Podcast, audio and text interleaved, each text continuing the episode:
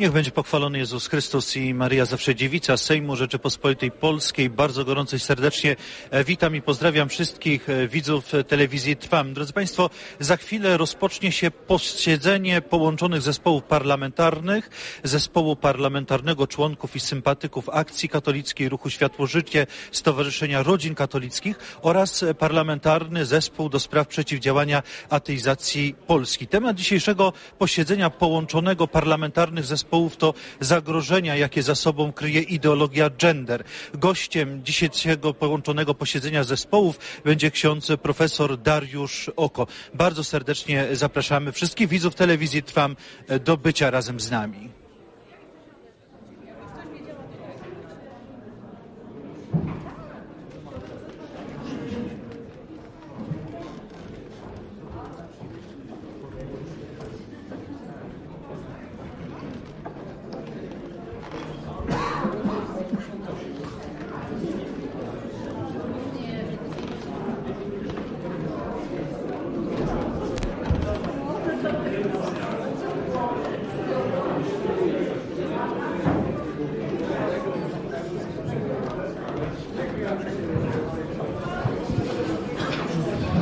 Dzień dobry Państwu. Bardzo proszę już o zajęcie e, miejsc.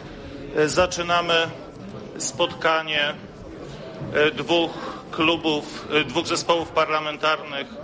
Zespołu do spraw przeciwdziałania ateizacji Polski oraz zespołu Ruch Światło Życie Akcji Katolickiej i Stowarzyszenia Rodzin Katolickich. Dzisiejsze spotkanie jest wyjątkowe naszym gościem jest e, ksiądz profesor Dariusz Oko, e, który za chwilę wygłosi dla nas wykład pod tytułem Ideologia gender zagrożenie dla cywilizacji. Chciałbym bardzo serdecznie powitać wszystkich posłów, wszystkie osoby, które tym tematem są zainteresowane, jak widzę także z innych zespołów. E, wykład będzie trwał około 45 minut. E, potem będziemy e, mieli dyskusję. Proszę o zapisywanie się do głosu. Transmisja, spotkanie dzisiejsze będzie trwało maksymalnie 2 godziny 15 minut. Na tyle mamy salę, także każdy z Państwa będzie mógł zabrać głos, każdy będzie mógł zadać pytanie i e, liczę tutaj na e, owocną dyskusję. E, mam nadzieję, że to spotkanie, które dzisiaj mamy, rozpocznie dużą debatę na temat zagrożenia ideologii gender, zwłaszcza w momencie, kiedy wiele osób, w tym tak zwanych autorytetów naukowych, próbuje twierdzić, że nic takiego nie ma miejsca. I to jest dziwne, że jeżeli nic takiego nie ma miejsca, to dlaczego e, tak bardzo e, w tym temacie e, jest ogólna dyskusja, która ma zaprzeczyć temu, co, co się dzisiaj dzieje. O zabranie głosu poproszę teraz panią wiceprzewodniczącą Małgorzatę Sadurską. Szanowni Państwo, w ostatnim czasie przez, w mediach toczy się bardzo e, ożywiona dyskusja na temat e, ideologii gender. E, dyskusja przedstawiana bardzo jednostronnie. W wielu programach, w których, których jesteśmy świadkami, których oglądamy, najczęściej zapraszane są osoby, które są zwolennikami tej ideologii. Dlatego dzisiejsze spotkanie z księdzem profesorem Dariuszem Oko ma na celu pokazać prawdziwe spojrzenie na tą ideologię, prawdziwe zagrożenia, które ona ze sobą niesie. Jest tu z nami ksiądz profesor, więc myślę, że panowie przewodniczący rozpoczną spotkanie. Bardzo serdecznie witam wszystkich e, członków e, naszych zespołów, połączonych zespołów. Bardzo się cieszę, że ta e, konferencja doszła do skutku. Bardzo się cieszę i dziękujemy pan, księdzu profesorowi za przyjęcie zaproszenia na tą konferencję. Konferencja przeznaczona przede wszystkim dla nas, parlamentarzystów, abyśmy mogli wspólnie zgłębić ten bardzo ważny temat, temat, który ostatnio trapi niejednego katolika, niejednej, niejedną osobę w naszym kraju. Dlatego bardzo dziękujemy księdzu profesorowi, że przyjął to zaproszenie i oddajemy głos księdzu profesorowi. Ja właśnie mam taką prośbę, żeby e, Państwo z kamerami się jednak cofnęli troszeczkę, dlatego że i tak e, będziecie mogli spokojnie nagrywać, ale nie będzie sala zasłaniana. E, Przynajmniej dwa metry, dobrze?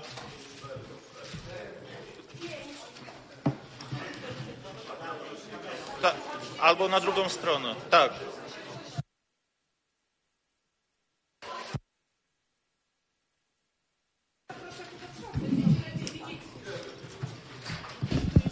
Parlamentarzystów zapraszamy tutaj y, na miejsca te pierwsze, będą y, wtedy mogli y, lepiej słyszeć i lepiej widzieć. Przodu jest tutaj jeszcze 10 miejsc, także proszę zainteresowanych o przejście do przodu. Księże profesorze, bardzo prosimy o rozpoczęcie wykładu.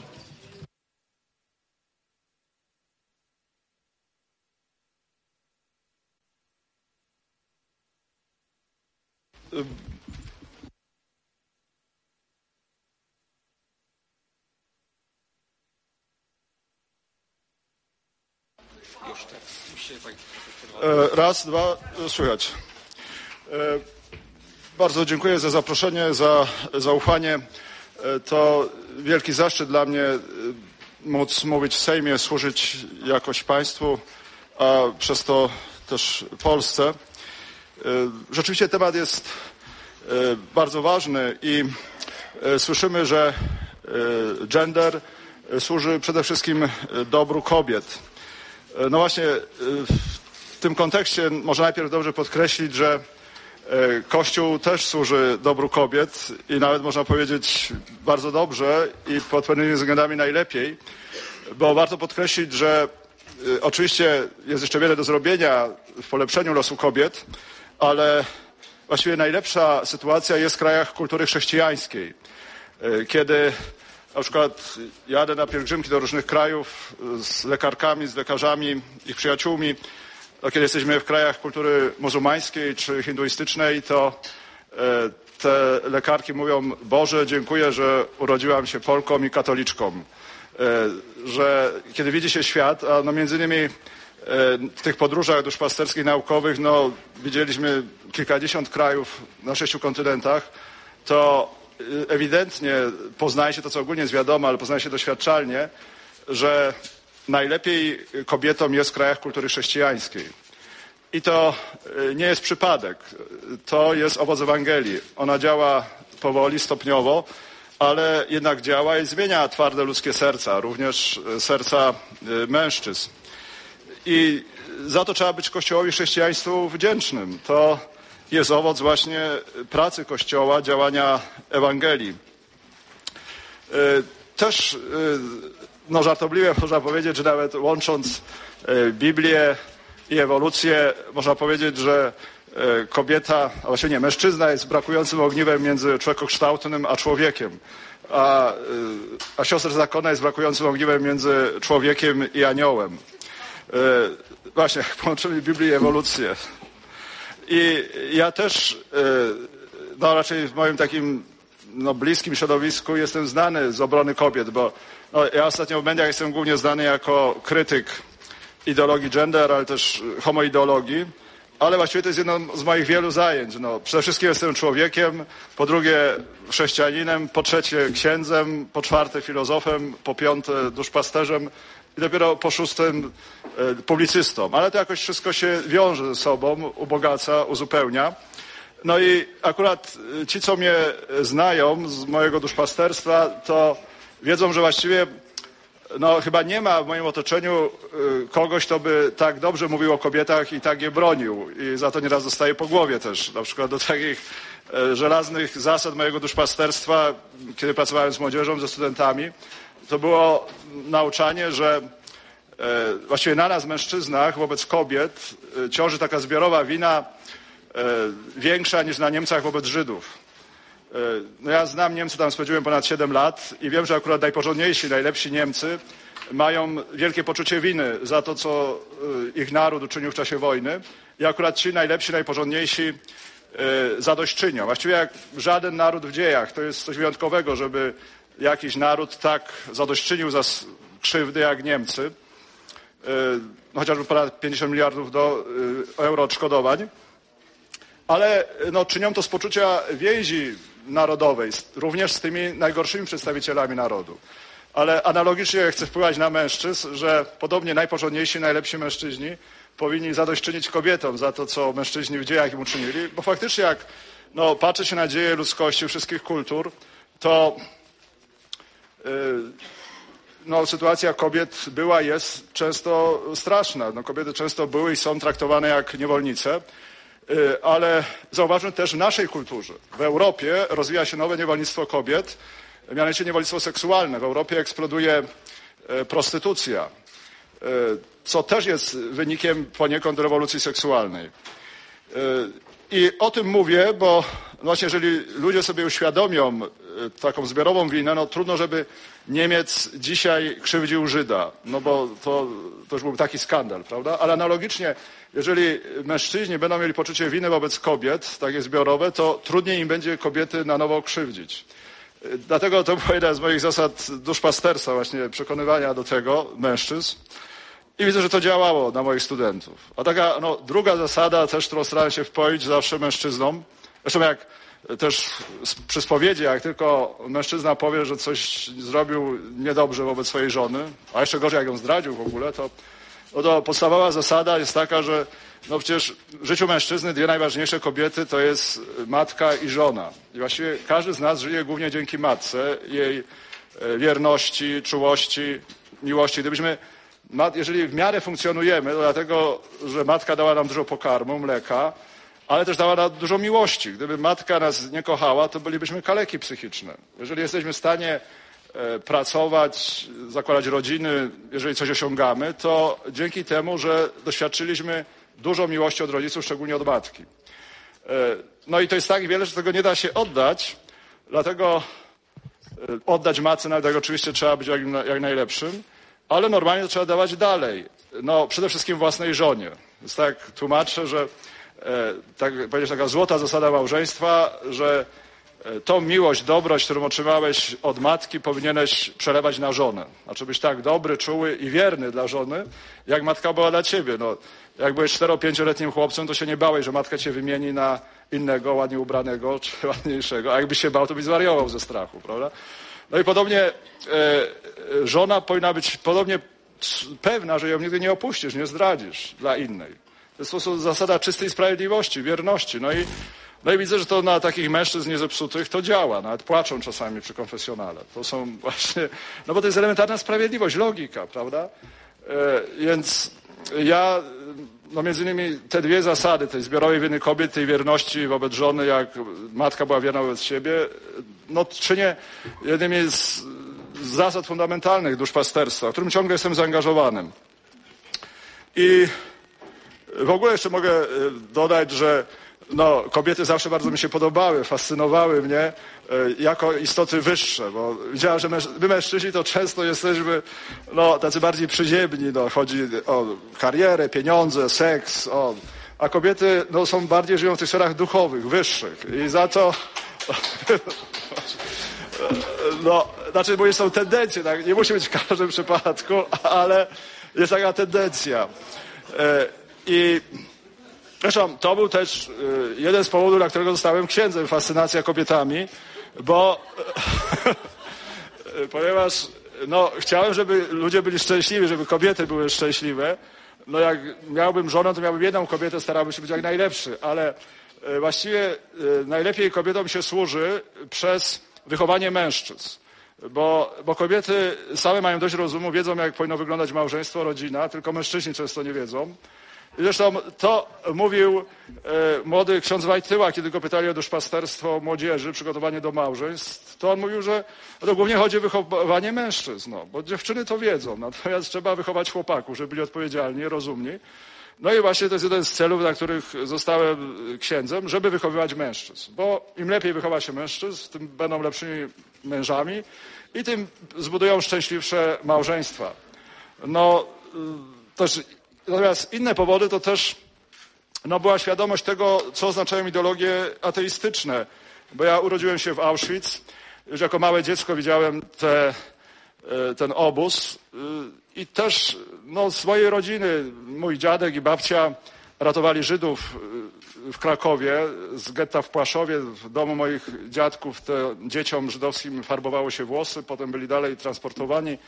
Tam raz dziadek wpadł w kocioł i właściwie, ale też dzięki dzieciom żydowskim ocalał, bo, bo nie przyznały się, że go znają. I, y, bo poszedł pod fałszywe dokumenty dla innych dzieci. Y, I tak no, moja rodzina doświadczyła, czym jest ideologia, czym może być nazizm. Zresztą babcia straciła życie z powodu hitlerowców. Natomiast po wojnie, e, kiedy wujek usiłował uciekać do Szwecji, e, to no, w jego grupie e, był zdrajca, ich złapali na morzu i do więzienia wsadziło UB i, i, dzia, i wujka i dziadka z wyrokiem 8 lat. Także no, takie polskie losy. Dziadek, który najpierw ratował Żydów, potem siedział w więzieniu stalinowskim. I mówił, żeby tam no, przeżył, tylko się przeżył dlatego, że że wiedział, że moja mama jest sama, została w świecie, no bo mama umarła i to go trzymało. No, no mój tata był w partyzance K w Jędrusiach i no tak, no jak typowa polska rodzina można powiedzieć. Szczególnie Polacy doświadczali, czym są ideologie, czym i my jesteśmy dlatego też najbardziej na to odpornieni. Zresztą myślę tutaj, szczególnie w Warszawie, powstanie warszawskie, dwa miesiące heroicznej walki, kiedy ci najwięksi zbrodniarze dziejów, Hitler i Stalin, no, mordowali naszą stolicę. Ćwierć miliona ludzi oddało życie. To też mnie napełniało zawsze największym szacunkiem, heroizm Warszawy. Ale ta straszna ofiara zaowocowała też wysoką świadomością Polaków. Czym są ideologie? Czym, czym się mogą skończyć? I dlatego też ideologie no, mają nas szczególnie ciężko, bo też my jesteśmy narodem szczególnie wierzącym. A tam, gdzie jest wiara, tam jest mniej miejsca na ideologię. Tam, gdzie śpi wiara i śpi rozum, tam budzą się demony ideologii. I to, no tak pokrótce mówię, dlaczego no właśnie robię to, co robię i krytykuję jako jedno z wielu zajęć. Bo no właśnie też księdzem zostałem dlatego, żeby szerzyć to, co najważniejsze, wiarę, no bo na przykładzie mojej rodziny doświadczyłem szczególnie, czym są ideologie. No właśnie, bo można pytać, dlaczego Kościół, który właściwie najwięcej zrobił dla kobiet w dziejach, no bo w chrześcijaństwie sytuacja jest najlepsza, można powiedzieć też dla ateistów, dla genderystów, bo gdyby też no, nie, na przykład nie wyprawy krzyżowe, nie obrona Europy, kiedy już muzułmanie chcieli nas zalać i właściwie wyrżnąć, gdybyśmy nie nawrócili, to Europy by nie było chrześcijańskiej. A jak nie byłoby chrześcijan, no to też nie byłoby ateistów, no bo muzułmanie tego nie tolerują. No, czy podobnie na przykład państwo, przecież Polacy, my jesteśmy mistrzami świata w ratowaniu Żydów, też z motywów chrześcijańskich. Najwięcej sprawiedliwych wśród narodów świata. Czy w ogóle państwo Izrael istnieje dzięki chrześcijanom, prawda? Bo muzułmanie by ich wyrzucili.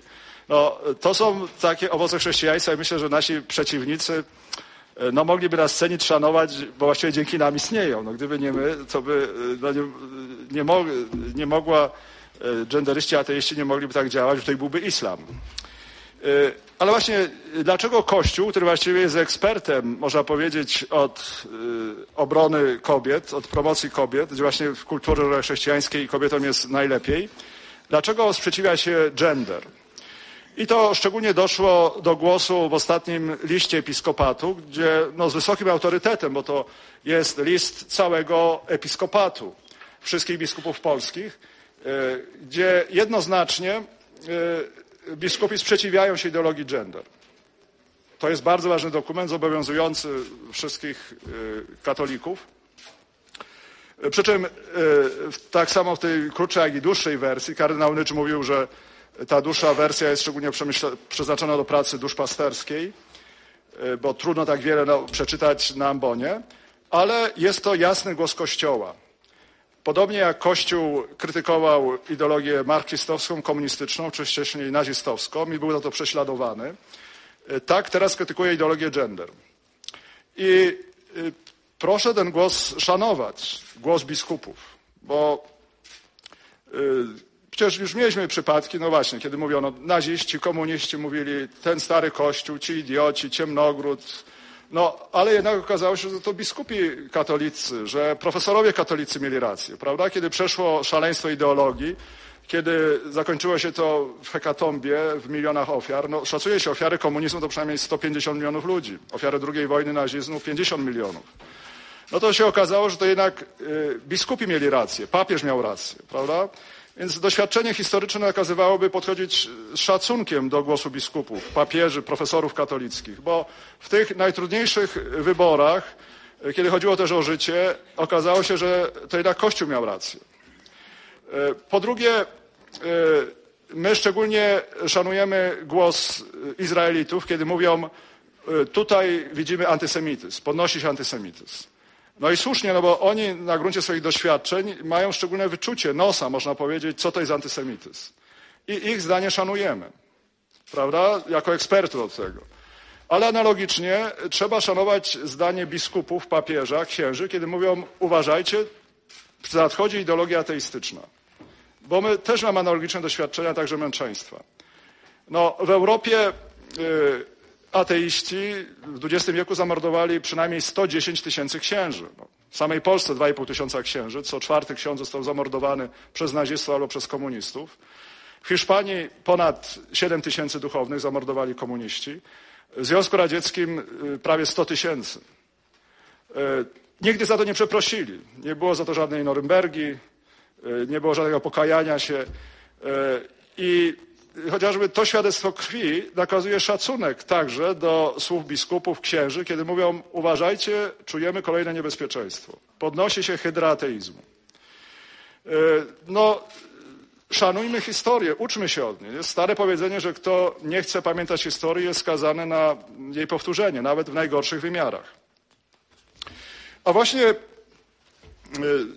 no, biskupi zwracają uwagę na szereg aspektów, y, które w gender są bardzo niebezpieczne. Zresztą ten list jest dla mnie y, no, szczególną radością, bo on no, bardzo potwierdza to, co ja głoszę od szeregu miesięcy. To jest właściwie takie streszczenie tego, co krytycy różni, nie tylko ja oczywiście, e, podnoszą pod adresem gender w Kościele. Właśnie to, co my robimy na różnych polach już od szeregu miesięcy czy lat, no biskupi wspaniale streszczają. Można powiedzieć, to jest genialne streszczenie tego, co katolicy mówią od lat, szczególnie od miesięcy. To jest e, ważny głos Kościoła. E, Jeżeli są jacyś katolicy, którzy temu się sprzeciwiają, no to raczej traktować trzeba jako zdrajców. No, oczywiście zawsze w każdej wspólnocie są zdrajcy, ale no nie można tak argumentować, że no to mówi y, Pan Jezus, to mówi Piotr, to mówi Paweł, no ale Judasz mówi co innego. Posłuchajmy Judasza. No, to nie jest ta sama płaszczyzna, prawda? Judasze są wszędzie, ale nie można na jednym poziomie stawiać głosu Judasza i głosu Piotra i Pawła i Jana i, i Jezusa. To jest jasny głos Kościoła, który zobowiązuje każdego, kto chce być katolikiem. Y, A moim zadaniem no jest może y, wyjaśnienie bliżej racji. Oczywiście jest wiele racji, no, można by semestrami wykładać na ten temat, ale dlaczego Kościół krytykuje gender? Dlaczego odrzuca gender, który no, podobno chce tylko samego dobra i tylko dla kobiet? Przede wszystkim. No, y, jak mówię, y, tutaj mamy ewidentnie źródła ateistyczne. Widzimy, że ludzie, którzy promują gender, zasadniczo są ateistami. I ta teoria wynika no, z pewnej potrzeby sensu każdego człowieka, także jeżeli jest ateistą. Tylko ateista jest w tej trudnej sytuacji, że jeżeli Bóg istnieje, no jeżeli on na początku go odrzuca, to tak jakby mówić, że słońce nie istnieje żyć w ciągłym zaćmieniu słońca. Albo jakby nienarodzone dziecko mówiło, że jego matki nie ma. No to jest absurd. To jest fundamentalny absurd, który musi prowadzić do następnych absurdów. I y, no, trafimy wtedy łatwo na wiele błędów myślowych. Zresztą ja jako filozof jestem szczególnie odpowiedzialny za y, rzetelność myślenia i no, muszę powiedzieć, że w tej ideologii jest y, wiele sprzeczności, wiele błędów, o których jeszcze będę mówił. Ale ten fundamentalny błąd ateizmu wynika, wywołuje pewną dialektykę ateizmu. Powoduje kolejne typowe absurdy. Ponieważ każdy człowiek potrzebuje jakiejś wartości centralnej w życiu, wo- wokół której się organizuje, która jest dla niego najważniejsza. Każdy potrzebuje jakiegoś Boga. I jeżeli to nie jest Bóg prawdziwy, no to coś innego zajmuje to miejsce centralne. To może być idea, to może być człowiek, to może być też władza, pieniądze, przyjemności, w tym szczególnie mocne przyjemności seksualne. Dlatego y, dla y, niektórych ludzi, szczególnie niewierzących, no, seks może stać się zbyt ważny. Nawet mogą się łatwiej stać maniakami seksualnymi. I to też y, tłumaczy częściowo gender, bo jak się czyta ich teksty, ich programy, to można się pytać, kto to napisał. No, co za człowiek może pisać takie absurdy i tak groźne, szczególnie dla dzieci. Jeżeli pomyślimy, założymy, że to pisali maniacy seksualni, no, wtedy staje się zrozumiałe. Znaczy, e, często teorie, które się głosi, nie są wynikiem, szczególnie w humanistyce, jakiegoś rozumowania, jakiegoś uzasadnienia, tylko są wyrazem osobowości. Jeżeli to jest chora osobowość, to są chore teorie. Więc y, tak często niestety musimy tłumaczyć też gender. No, typowe dla takich y, ludzi, ateistów, którzy przeceniają inne wartości, szczególnie seksualne, jest niedocenienie tego, co duchowe, co wyższe, bo to, co najwyższe w nas, jest miejscem spotkania Boga. Jeżeli Boga negujemy, to zwykle negujemy też to, co najwyższe w człowieku. E, wtedy no, ateiści właściwie patrzą na ludzi jako na takie bardziej inteligentne zwierzęta, więc siłą rzeczy akcentują to, co niższe, co biologiczne, co fizjologiczne, w tym seksualne. I dorabiają sobie do tego teorie, no, starają się według tego żyć. Tworzą filozofię. E, właśnie trzeba pamiętać, i no to są takie mm, złowieszcze sygnały, zatute źródła o, o podstawach filozoficznych gender o podstawach metafizycznych. Metafizyka filozofii zajmuje się tym, co jest najbardziej ostateczne, podstawowe, ogólne. Ja akurat jestem specjalistą od metafizyki, zajmuję się nią od kilkudziesięciu lat. I każdy człowiek musi mieć takie, taką swoją metafizykę, czyli swój fundamentalny światopogląd, którym tłumaczy sobie rzeczywistość. Dla genderystów takim ostatecznym fundamentem e, filozoficznym, metafizycznym jest filozofia Sartra czołowego ateisty XX wieku, y, którego y, kochanką, jedną z kochanek, jedną z kochanek była Simone Beauvoir. Jedna ze sztandarowych postaci genderyzmu, jakby matka chrzestna genderyzmu.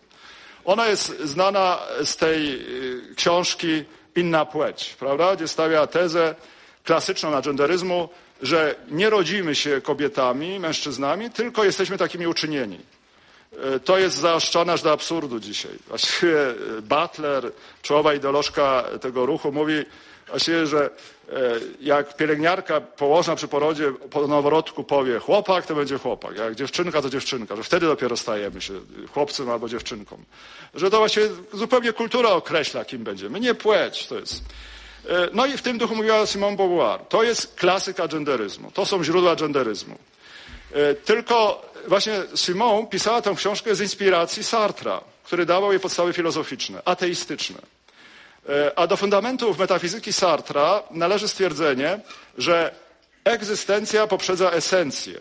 Co to znaczy? Znaczy, no, on jako ateista nie uznaje Boga, nie uznaje e, więc kogoś, kto stwarza naturę, nadaje jej jakieś właściwości, a więc i prawa. No bo jeżeli mamy jakąś naturę, na przykład naturę pralki, no to mamy instrukcję użycia pralki, prawda? Jeżeli pralkę będę używał jak piecyk, to zniszczę pralkę. Czy jeżeli komputer będę używał jako pralkę, no to zniszczę komputer. Z natury wypływają zasady obchodzenia się z tym. Natomiast u Sartra czegoś takiego nie ma. Ponieważ nie ma Boga, który nadaje y, y, prawa, naturę, nie ma natury. Jest tylko jakaś nieokreślona egzystencja. Bez esencji. I dopiero tej egzystencji mamy nadać esencję. Kto? My ludzie. To proszę Państwa, to, są, to jest takie jądro filozoficzne tej myśli. Zresztą od początku absurdalne. No bo jeżeli mamy istnieć, to zawsze istniejemy jako jacyś określeni. Nie ma istnienia bez określenia. Jeżeli istniejemy, to zawsze istniejemy w jakiś sposób. Realizujemy jakieś treści bytowe. Natomiast mówić, że egzystencja poprzedza esencję jest absurdem. No ale no to jest absurd ateizmu. E, I, ale Sartre przedstawia jako wspaniałe, właśnie jako możliwości człowieka wolność, że ty możesz zrobić ze sobą wszystko. Ty możesz całkowicie siebie określić. Prawda? No, czy widzimy podobieństwa. Więc w tym duchu całkowicie możesz określić swoją płeć. Wszystko jest płynne, nieokreślone. Nawet rzecz tak fundamentalna wydawałoby się jak płeć. No bo jeżeli nawet to my mamy decydować, czy będziemy mężczyznami, czy kobietami, no to co jeszcze jest stałego? E, to jest fundament myślowy genderyzmu. Tylko zauważmy, że to jest zarazem fundament myślowy yy, największych zbrodni w dziejach. Bo uczniem Sartra była nie tylko Beauvoir, ale był także jeden z największych zbrodniarzy w dziejach, Pol Pot. Kiedy Sartre był taką dominującą osobą w Paryżu, takim intelektualistą numer jeden i właściwie no, za myślących uważano tylko tych, co uznawali Sartra, tam studiował Pol Pot i jego koledzy.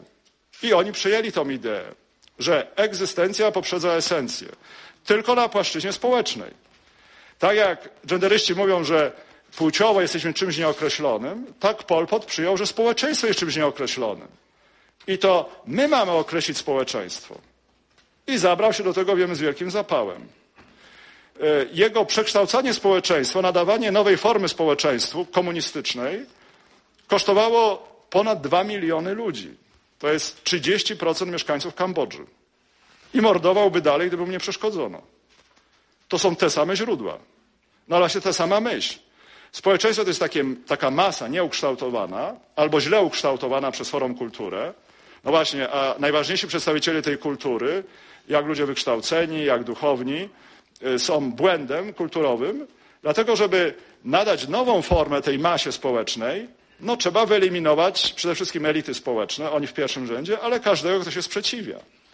To jest istota myślenia Polpota, to jest podstawa właściwie procentowo największej zbrodni w dziejach. No bo nawet Hitler, czy Polpot, czy Mao Tse-tung nie wymordowali jednej trzeciej własnego narodu. Ale proszę Państwa, o to, do czego może prowadzić myślenie ateistyczne. O to, dlaczego e, ateiści, no oczywiście mogą być święci, wspaniali ateiści, ja też takich znam, ale dlaczego akurat ateiści stali się największymi zbrodniarzami w dziejach? To jest ich myślenie. No, człowiek to jest masa nieokreślona, społeczeństwo, które można mordować. Człowiek to jest tylko bardziej inteligentne zwierzę, natomiast ateiści sądzą, że oni są najbardziej inteligentnymi zwierzętami, bo wiedzą, że Boga nie ma, a zwierzęta można mordować. Zarzuca nam się inkwizycję. 350 lat inkwizycji to było około 4 tysięcy ofiar wydanych władzy państwowej. Inkwizycja więcej ludzi uratowała. Dziesiątki tysięcy uratowała, bo stwierdziła, że nie byli w herezji, więc byli wolni. Ale w sumie to 4 tysiące ofiar. Każda miała proces, każda była badana indywidualnie, mogła się uratować, oby przez kłamstwo. Natomiast y, ateiści mordowali, no, właściwie jak zwierzęta, jak glisty, jak, jak właściwie zwierzęta najniższego gatunku. Nawet by chyba przy małpach mieli może więcej y, względów. Natomiast ateiści, ideologowie mordowali no, jak, jak glisty, jak deptali jak wszy. To proszę Państwa jest straszne doświadczenie historyczne, szczególnie w Warszawie, tutaj, która doświadczyła totalitaryzmów, którego nie można zapominać, nie można dać się ogłupiać. Y, widzimy więc w samym punkcie, takim fundamencie filozoficznym gender, no, pewien absurd filozoficzny, który już zaowocował y, no, właściwie procentowo największą zbrodnią w dziejach. Innym takim zasadniczym źródłem y, to są rzeczywiście maniacy seksualni, zboczeńcy seksualni. Y, takim instytucją nadającą ton w genderyzmie jest Instytut Alfreda Kinseya. Dla nich takim autorytetem, też takim ojcem chrzestnym genderyzmu, seksuologii jest Alfred Kisney. E, my wiemy, że jest to człowiek wielorako zboczony, e, szarlatan, który e, na przykład sam się chwalił, że w ramach swoich badań, badania życia seksualnego niemowląt, stwierdził, że u niemowlęcia 11-miesięcznego stwierdził 14 orgazmów w ciągu 38 minut. Natomiast u dziecka dwuletniego Kinsey twierdzi, stwierdził 7 orgazmów w 9 minut. Natomiast u dziecka czteroletniego stwierdził 26 orgazmów w 24 godziny. Czyli on te dzieci gwałcił, gwałcił niemowlaki. To jest ciężki przestępca, y, no, który powinien całe życie właściwie spędzić w więzieniu. A on jest bożyszczem genderystów. Y, głównym autorytetem w dziedzinie seksuologii jest Alfred y, Kinsey, Instytut Kinseya. No, teraz widzimy, a w programie WHO mamy już masturbację dla dzieci dwuletnich, prawda? 0,4 wiek, już trzeba je wprowadzać masturbację i to rodzice mają wprowadzać. No, bardzo by to się podobało Kinseyowi. Widzimy, to są ich źródła i jak zatrute, jak groźne. Też samo pojęcie gender, czyli płeć kulturowa, była wprowadzona y, przede wszystkim przez Johna Moneya, psychiatry z Baltimore, następcę Alfreda Kinseya. E, I on doradził rodzicom e, bliźniaków, z których jeden, bliźniaków Reimer, Bruce i Brian, jeden z nich przy obrzędzie obrzezania no, został uszkodzony, znaczy ucięto nie tylko na pletek, ale całego penisa. I wtedy Monet, właśnie też ojciec genderyzmu, poradził rodzicom, ponieważ płeć jest taka kulturowa, nieokreślona, nie ma tego penisa, no to wychowujmy go jako dziewczynkę. No ale to będzie dobry eksperyment, że tu będzie wychowany jako chłopiec, a ten bez penisa jako dziewczynka. I poza tym będzie świetny dowód naukowy, że płeć to jest rzecz kulturowa, prawda? E, no, eksperyment na żywym dziecku. Po prostu, żeby dowieść swojej absurdalnej tezy, no, wchodzi się z butami w psychikę dziecka i gra się jego życiem. No i to się skończyło, jak się musiało skończyć. Obaj bliźniacy popełnili samobójstwo. To jest początek genderyzmu. Tak powstawało pojęcie gender. E, to są, proszę Państwa, zatrute źródła, które już bardzo wiele mówią o tej ideologii. Też trzeba pamiętać, bo ostatnio mieliśmy do czynienia e, z kłamliwymi oświadczeniami na poziomie rządu nawet, że gender nie ma nic wspólnego z homoseksualizmem czy seksualizacją dzieci. Tymczasem przecież sami genderyści, teoretycy genderyzmu w Polsce, jak na przykład dr Maciej Duda, ekspert od gender e, z Uniwersytetu Poznańskiego i z PAN, no, mówi nam, że integralną częścią gender jest teoria queer. A teoria queer zajmuje się wszystkimi, którzy mają inne skłonności e, seksualne niż heteroseksualne. Są wszyscy odmieńcy. I tak samo ich e, promują. Do gender należy queer, czyli promocja homoseksualizmu i wszystkich osobliwości seksualnych. Poza tym mamy informację, że e, kancelaria premiera zamówiła 30 filmów takich propagandowych, oświatowych, które między innymi mają promować homoideologię, homoseksualizm. To jest to się ściśle ze sobą wiąże. E, widzimy też no, takie grupy interesu, że wokół ideologii gender gromadzą się przede wszystkim ateiści, wrogowie Kościoła, e, też przede wszystkim feministki drugiej generacji, które chcą zrobić już totalną rewolucję, jakby taką rewolucję seksualną do sześcianu. E, I to są szczególnie lesbijki. Stąd też no, no widać, że gender staje się taką główną ideologią antychrześcijańską. Takim taranem, do którego, który wali w mury kościoła i do którego przykłada rękę każdy, kto tego kościoła nie cierpi, nawet nienawidzi. No, a to też jest zły znak. Zauważmy, że te najgorsze ideologie, nazizm i komunizm, nienawidziły się nawzajem w pewnym etapie, miały wiele podobieństw, ale się nienawidziły, doszły do strasznej wojny, ale miały wspólną nienawiść do chrześcijaństwa. Niemcy mordowali przede wszystkim Żydów, Sowieci burżuazję, natomiast potem zgodnie mordowali chrześcijan. Na drugim miejscu byli chrześcijanie. W Auschwitz zapowiadano, Żyd może żyć miesiąc, ale ksiądz katolicki trzy miesiące, reszta pół roku. W Sowietach zamordowano prawie wszystkich duchownych. W obozie e, Dachau pod Monachium było 2,5 tysiąca duchownych, z czego 1800 katolickich, Polaków. Połowę z nich zamordowano. Więc zauważmy, że te najbardziej zbrodnicze ideologie e, były też obydwie głęboko antychrześcijańskie. Dlatego, jeżeli dzisiaj mamy do czynienia z ideologią, która jest fundamentalnie antychrześcijańska, to musimy naprawdę być ostrożni. I trzeba ten głos Kościoła szanować, podobnie jak szanujemy głos Izraelitów. A tutaj podobieństwa do ideologii, szczególnie do marksizmu, no, no są oczywiste. Tak, w sferze medialnej, komunikacji, no przecież zauważamy, że akurat ludzie, którzy są mistrzami nienawiści mowy nienawiści i pogardy e, wobec Kościoła i którzy nawet tutaj są w tym Sejmie. Właściwie w normalnym państwie e, pewne osoby, które mówią z taką nienawiścią o Kościele, o księżach, dawno by siedziały w więzieniu za mowę nienawiści. Natomiast u nas w Polsce są w parlamencie. E, też pracują w mediach. To, to jest rzecz niesłychana, to pokazuje słabość naszego państwa, ale zauważmy, że te same osoby, które z największą nienawiścią mówią o o Kościele, o księżach. Właściwie podobnie jak naziści o Żydach. Mówią z taką nienawiścią, z taką pogardą, że właściwie trzeba by dodać tylko, no trzeba ich zabijać. Mówią na przykład pasożyty, darmozjady o biskupach. No to pasożyty się zabija, przecież pasożyt jest do zabicia. I tacy ludzie e, nadają ton polskiej polityce. No, e, to jest e, ewidentne. Poza tym ci sami ludzie, zauważmy, chcą legalizacji narkotyków oraz prostytucji. Czyli życie na poziomie przyjemności zmysłowych. Seks bez żadnych reguł, narkotyki, prostytucja. Prawda? Widać no, sferę zainteresowań, punkt ciężkości życia. Dalej no, trzeba zauważyć, że osoby, które głoszą genderyzm, to są właściwie duchowe, a często fizyczne dzieci które, tych, które głosili marksizm. Tych, którzy nawet no, zabijali chrześcijan, nigdy za to nie przeprosili. E, dalej, no, następne, trzecie podobieństwo to jest totalitaryzm tej rewolucji. Mianowicie czytamy w dokumentach, także dokumentach państwa polskiego, że genderyzm ma być wprowadzany wszędzie. Nie ma dziedziny życia społecznego, politycznego, państwowego, które mogło być wolne od genderyzmu. Ten program przyjęto bez konsultacji ze społeczeństwem. Tego nie głosowano.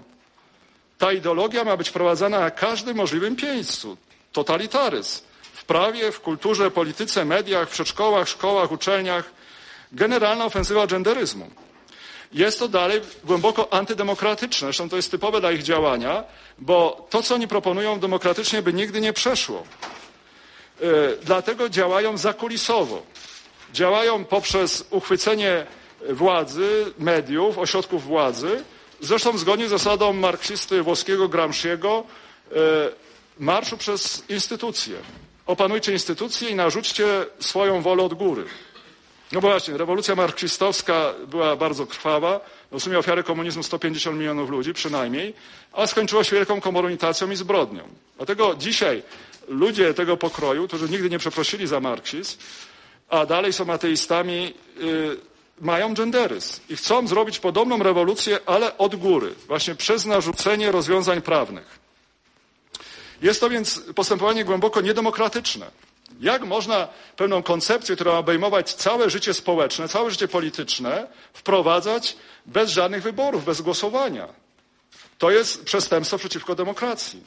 Dlaczego nasze życie w każdym szczególe ma być określane przez genderyzm, skoro 90% Polaków z tym się nie zgadza? To jest gigantyczny skandal. Dalej no, mamy wielkie obietnice raju dla wszystkich, szczególnie dla kobiet, no ale marksiści też obiecywali raj dla robotników i tak ich wytworzyli, że robotnicy chętnie by uciekli do tego piekła kapitalistycznego. Dalej mamy no, zmiana języka, manipulacja językowa. Zmienia się pojęcia, żeby zmienić rzeczywistość. No, na przykład homofob, takie słowo pałka, właściwie za które trzeba brać procesy, bo homofob to jest ktoś, kto jest zaburzony psychicznie, nienawidzi yy, yy, homoseksualistów jeżeli powie jedno zdanie krytyczne o nich. No to jest ucinanie dyskusji samych podstaw. Jeżeli i wyłączanie ludzi z dyskursu demokratycznego. Jeżeli powiesz o kimś homofob, to już ta osoba nie może się odzywać. E, jest to właściwie przestępstwo i właściwie mamy prawo skarżyć za takie obrażanie nas. Poza tym trzeba powiedzieć, że w tym sensie 90% Polaków jest homofobami. To jest obrażanie całego narodu. Także papież Franciszek jest homofobem.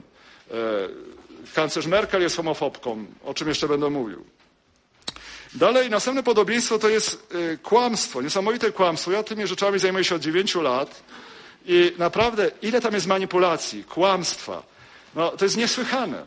Ludzie, którzy tak kłamią, nie powinni osiągnąć władzy totalitarnej. A to jest właśnie ta cecha właśnie takiej dążenia do władzy totalitarnej. Zresztą typowa też nieraz dla ateistów. No bo jest taka definicja, pytamy, kto to jest ateista? No, można powiedzieć, że ateista to jest człowiek, który nie wierzy w żadnego Boga poza samym sobą. E, no właśnie, jeżeli człowiek nie wierzy w Boga, to łatwo sam siebie czyni Bogiem. I jako Bóg chce panować nad wszystkim. Trzeba sobie zdawać sprawę, tak jak Stalin, jak Moskwa marzyła, że marksizm zapanuje w całym świecie, tak genderyści chcą, żeby ich ideologia zapanowała w całym świecie. Ostatnio przecież sekretarz Narodów Zjednoczonych mówił, że przed gender musi się ugiąć każda kultura, każda religia. Czyli najświętsze rzeczy, jaka to jest też pogarda dla społeczeństw. To, co dla ludzi jest najświętsze, ich tradycja, wiara, kultura, ma być odrzucone, bo genderyści tak każą. Jaka to jest pogarda dla człowieka, dla jego najświętszych wartości. No ale to jest typowe dla totalitaryzmu. I w tym niesamowite kłamstwo. No. Ostatnio też nawet na poziomie rządowym słyszymy, właśnie przestraszyli się pewnie listu biskupów, jasnego powiedzenia, co to jest. No to mówią nagle, że nie, nie, gender nie ma nic wspólnego z seksualizacją, z promocją homoseksualizmu, nic wspólnego nie ma. No kłamią w żywe oczy, kłamią cały naród. No. A sami przecież propagują w ramach gender homoseksualizm i seksualizację dzieci. Więc proszę Państwa, kłamie się na poziomie rządowym w żywe oczy, na, nas, na naszych oczach. To jest skandal. No. Ale no tak, jeżeli ludzie tak kłamią publicznie, no to co oni robią w ukryciu, prawda? Jeżeli ktoś jest w stanie tak kłamać publicznie, no to yy, co robi dopiero w ukryciu? Yy, nie można dopuścić, żeby ludzie, którzy tak kłamią, tak manipulują, żeby osiągnęli władzę totalitarną. No dalej mamy do czynienia z ewidentną przemocą. Yy, bo jest przemocą torpedować procedury demokratyczne. No na przykład też media, które sprzeciwiają się genderyzmowi są niszczone, tłumione. Można wspomnieć, chociaż wiadomo, że warunkiem funkcjonowania demokracji y, jest dostęp do mediów. Jeżeli się nie ma mediów, to trudno być opozycją, trudno uprawiać politykę. Jeżeli y, daje się lekką ręką koncesję stacjom telewizyjnym, które głównie promują pornografię, seks, a nie daje się mediom opozycyjnym, jest to przestępstwo przeciw demokracji. To jest przemoc. Ale też przemoc wobec krytyków genderyzmu, niedopuszczenie do komunikacji społecznej. Dalej jest to antynaukowe. O tym jeszcze będę mówił, ale no ogólnie jak oni mówią, że to jest naukowe, znaczy fragmenty mogą być naukowe, bo oczywiście w pewnym zakresie e, płeć jako zjawisko kulturowe można studiować. Oczywiście, że płeć jest różnie rozumiana w różnych kulturach. Islam czy chrześcijaństwo można porównać. Ale nie jest rozumiana całkiem różnie. To jest też taka, można powiedzieć, podstawowa zasada metafizyczna, która wszędzie obowiązuje, dialektyki różnicy i podobieństwa. Mianowicie można powiedzieć, że wszystko jest różne, a zarazem podobne. I wszystko jest podobne i zarazem różne. Także rozumienie kulturowe. Dlatego w każdej kulturze mamy różne rozumienia płci. W ogóle my wszystko musimy różnie rozumieć, bo jak my coś rozumiemy, zależy od całej historii naszego życia. Ponieważ ta historia jest zawsze różna, dlatego my każdą rzecz musimy rozumieć trochę inaczej. Filozoficznie to nie jest żadna nowość. Ale nie rozumiemy całkiem inaczej, bo byśmy się nie porozumieli, bo też nasze doświadczenia są częściowo wspólne. Dlatego w rozumieniu wszystkiego, także płci, są różnice oczywiście, ale też są tożsamości, podobieństwa.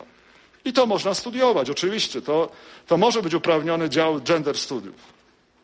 Ale nie można popełniać absurdu, mówić, że to jest całkiem różne. Że płeć się zupełnie inaczej rozumie w różnych kulturach. To raz, a dwa, że płeć nie ma nic wspólnego z biologią. A to są właśnie absurdy genderystów. Ogólnie no można powiedzieć, że to jest tak naukowe w całości, no bo fragmenty można zaakceptować, można uprawiać, ale jako całość, szczególnie z gender mainstreaming, tym narzędziem politycznym, jest to często absurdalne. Można powiedzieć, że to jest tak naukowe, jak naukowy komunizm. Ja w młodości tym się właśnie interesowałem. Przeczytałem taki buch E, naukowy komunizm wydany w Moskwie. Straciłem dwa tygodnie wakacji, ale zostało mi z tego właśnie tylko tytuł, naukowy komunizm. Mogę powiedzieć, że co to był za bełkot? No to jak Kołakowski pisze o, o sesjach marksistów w Moskwie. No bełkot od początku do końca, ale e, to zostaje, ale podobnie jak się słucha genderystów, to jest podobny bełkot. No. E, jak mówimy nauka, no często genderyzm jest tak naukowy, jak naukowy komunizm. Tak, to możemy przyznać. I to, że mówią, że mają na uczelniach, no, no proszę Państwa, w Polsce kiedyś na każdej uczelni musiał być Instytut Marksizmu-Leninizmu. Na całym świecie wykładano marksizm-leninizm sowieckim. No, Kołakowski opisuje, można śmiać się z tego opisu w sesji marksistów w Moskwie. No. Bełko od początku do końca. Więc w humanistyce to jest możliwe. Humanistyka metodologicznie jest miękką dziedziną, i można być profesorem marksizmu, czyli bełkotu, całe życie. I można w tym instytucie mamy tysiące pozycji marksizmu. Analogicznie możemy mieć wszędzie instytuty genderyzmu. To jest bardzo podobne. Ale to z nauką często nie ma nic wspólnego. Bo trzeba rozróżnić genderyzm teoretyczny, tak jak marksizm teoretyczny, i genderyzm praktyczny, jak marksizm praktyczny, czyli ten gender mainstreaming. Bo teraz po liście biskupów genderyści no, są trochę przestraszeni i grają niewiniątka, że my tylko tak ten gender, rola płciowa, nic poza tym. No, proszę Państwa, to jest cząstka prawdy. Gender teoretyczny jest ściśle powiązany z genderyzmem praktycznym, czyli gender mainstreaming, który jest programem politycznym. To jest właśnie program totalnej rewolucji genderowej w całym świecie. Także w Europie przede wszystkim i w Polsce. Pojęcie wprowadzone na konferencji y, kobiet, y, Światowej Konferencji w Nairobi w 1985 roku.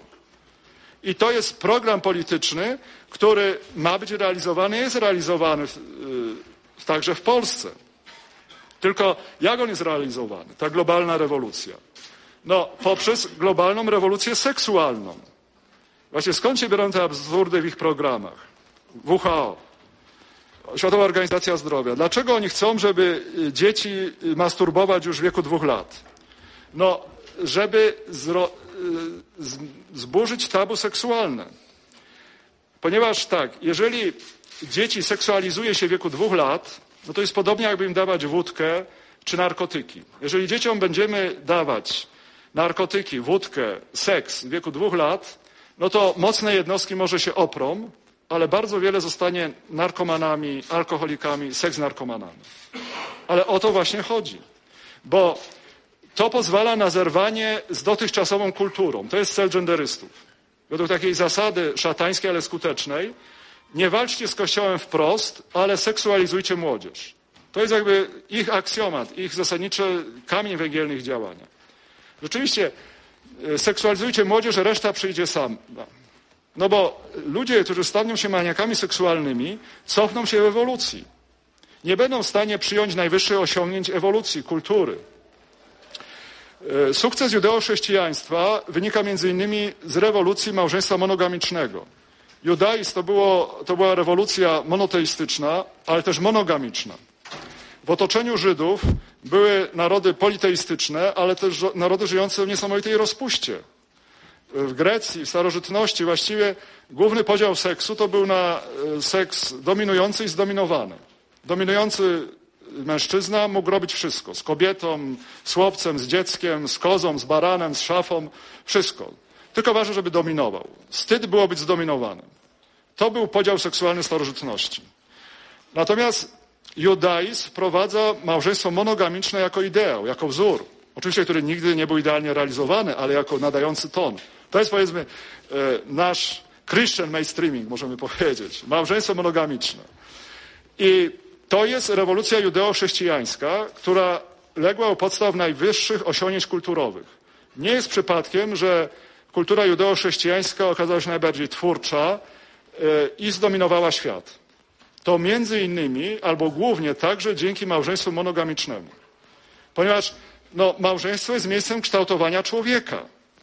I najpiękniejsi, najmocniejsi ludzie duchowo wychodzą z najpiękniejszych, zdrowych małżeństw rodzin, które są stabilne, które się kochają, które są wierne. No, żeby człowieka wychować, no trzeba 15, 25 lat, żeby ci rodzice byli razem. Do końca nauki, studiów, prawda? A jak są 25, to niech będą następne. Sama natura o tym woła, prawda? I y, dlatego właśnie tacy ludzie ze zdrowych rodzin najwięcej tworzą, osiągają dla siebie, ale także dla społeczeństwa. No, y, Kościół ma doświadczenie w krajach misyjnych, Afryce, Azji, Ameryce Południowej, gdzie nie ma małżeństwa często. Gdzie jedna kobieta ma kilkoro dzieci, każdy z innym mężczyzną. Mężczyźni tak tylko przechodzą jak ogiery, pobędzie parę dni i dalej. No ale ta biedna kobieta z tymi dziećmi, ona jest na granicy egzystencji, ona im nie da wykształcenia. Ona ich nie przygotuje do życia. Takie osoby no, wiele kulturowo nie osiągną, bo od początku są z patologicznej rodziny, z patologicznych związków. Właśnie e, najwyższe osiągnięcia kultury cywilizacji były możliwe także albo głównie dzięki małżeństwu monogamicznemu. Natomiast rozbijanie, cofanie się do rozpusty, bo program gender jest programem totalnej rozpusty. Właściwie wszystko możesz. Byle jak, byle z kim, byle gdzie. Jest cofanie się ewolucji, ewolucji duchowej. Ale ich to nie bardzo obchodzi. Ważne, żeby zniszczyć starą kulturę. Bo rzeczywiście tacy ludzie, maniacy seksualni, nie będą w stanie założyć normalnych małżeństw, rodzin, wierzyć, chodzić do kościoła. No bo jeżeli zdając maturę już miałeś 50 partnerów seksualnych, no to no co jak, żona będzie 55, no to będziesz miał i setną. No. Podobnie no, Kościół wtedy wiara staje się tylko jakimś takim nudziarzem, który przeszkadza w seksie. Rzeczywiście to jest skuteczna metoda odcinania pokolenia od najwyższych osiągnięć kulturowych poprzednich czasów. To jest katastrofa kulturowa. To jest cofnięcie się w ewolucji. I Y, trzeba pamiętać, że temu właśnie służy ich program. Bo zauważmy, teraz po tym liście biskupów genderyści mówią, nie, nie, my tylko chcemy dobrze dla kobiet. Ale proszę Państwa, właściwie w ich programach, pamiętajmy, y, zapewne niedługo wystarczy zamienić słowo kobieta na homoseksualista czy biseksualista. To jest, oczekujmy takiej strategii.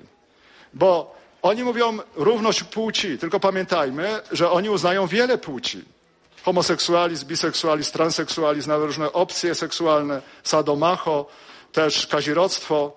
Więc pamiętajmy, że to, co się mówi, że my chcemy tylko dla kobiet, e, potem wystarczy tylko lekki zabieg, żeby wszystkie osobliwości seksualne miały takie same prawa jak kobiety. Z tym się liczmy. Tak już jest na Zachodzie. Oni mówią równość płci, kobieta i mężczyzna, ale zaraz w to miejsce może być osiem innych płci, które będą domagały się takich samych praw. To jest fundamentalny zabieg.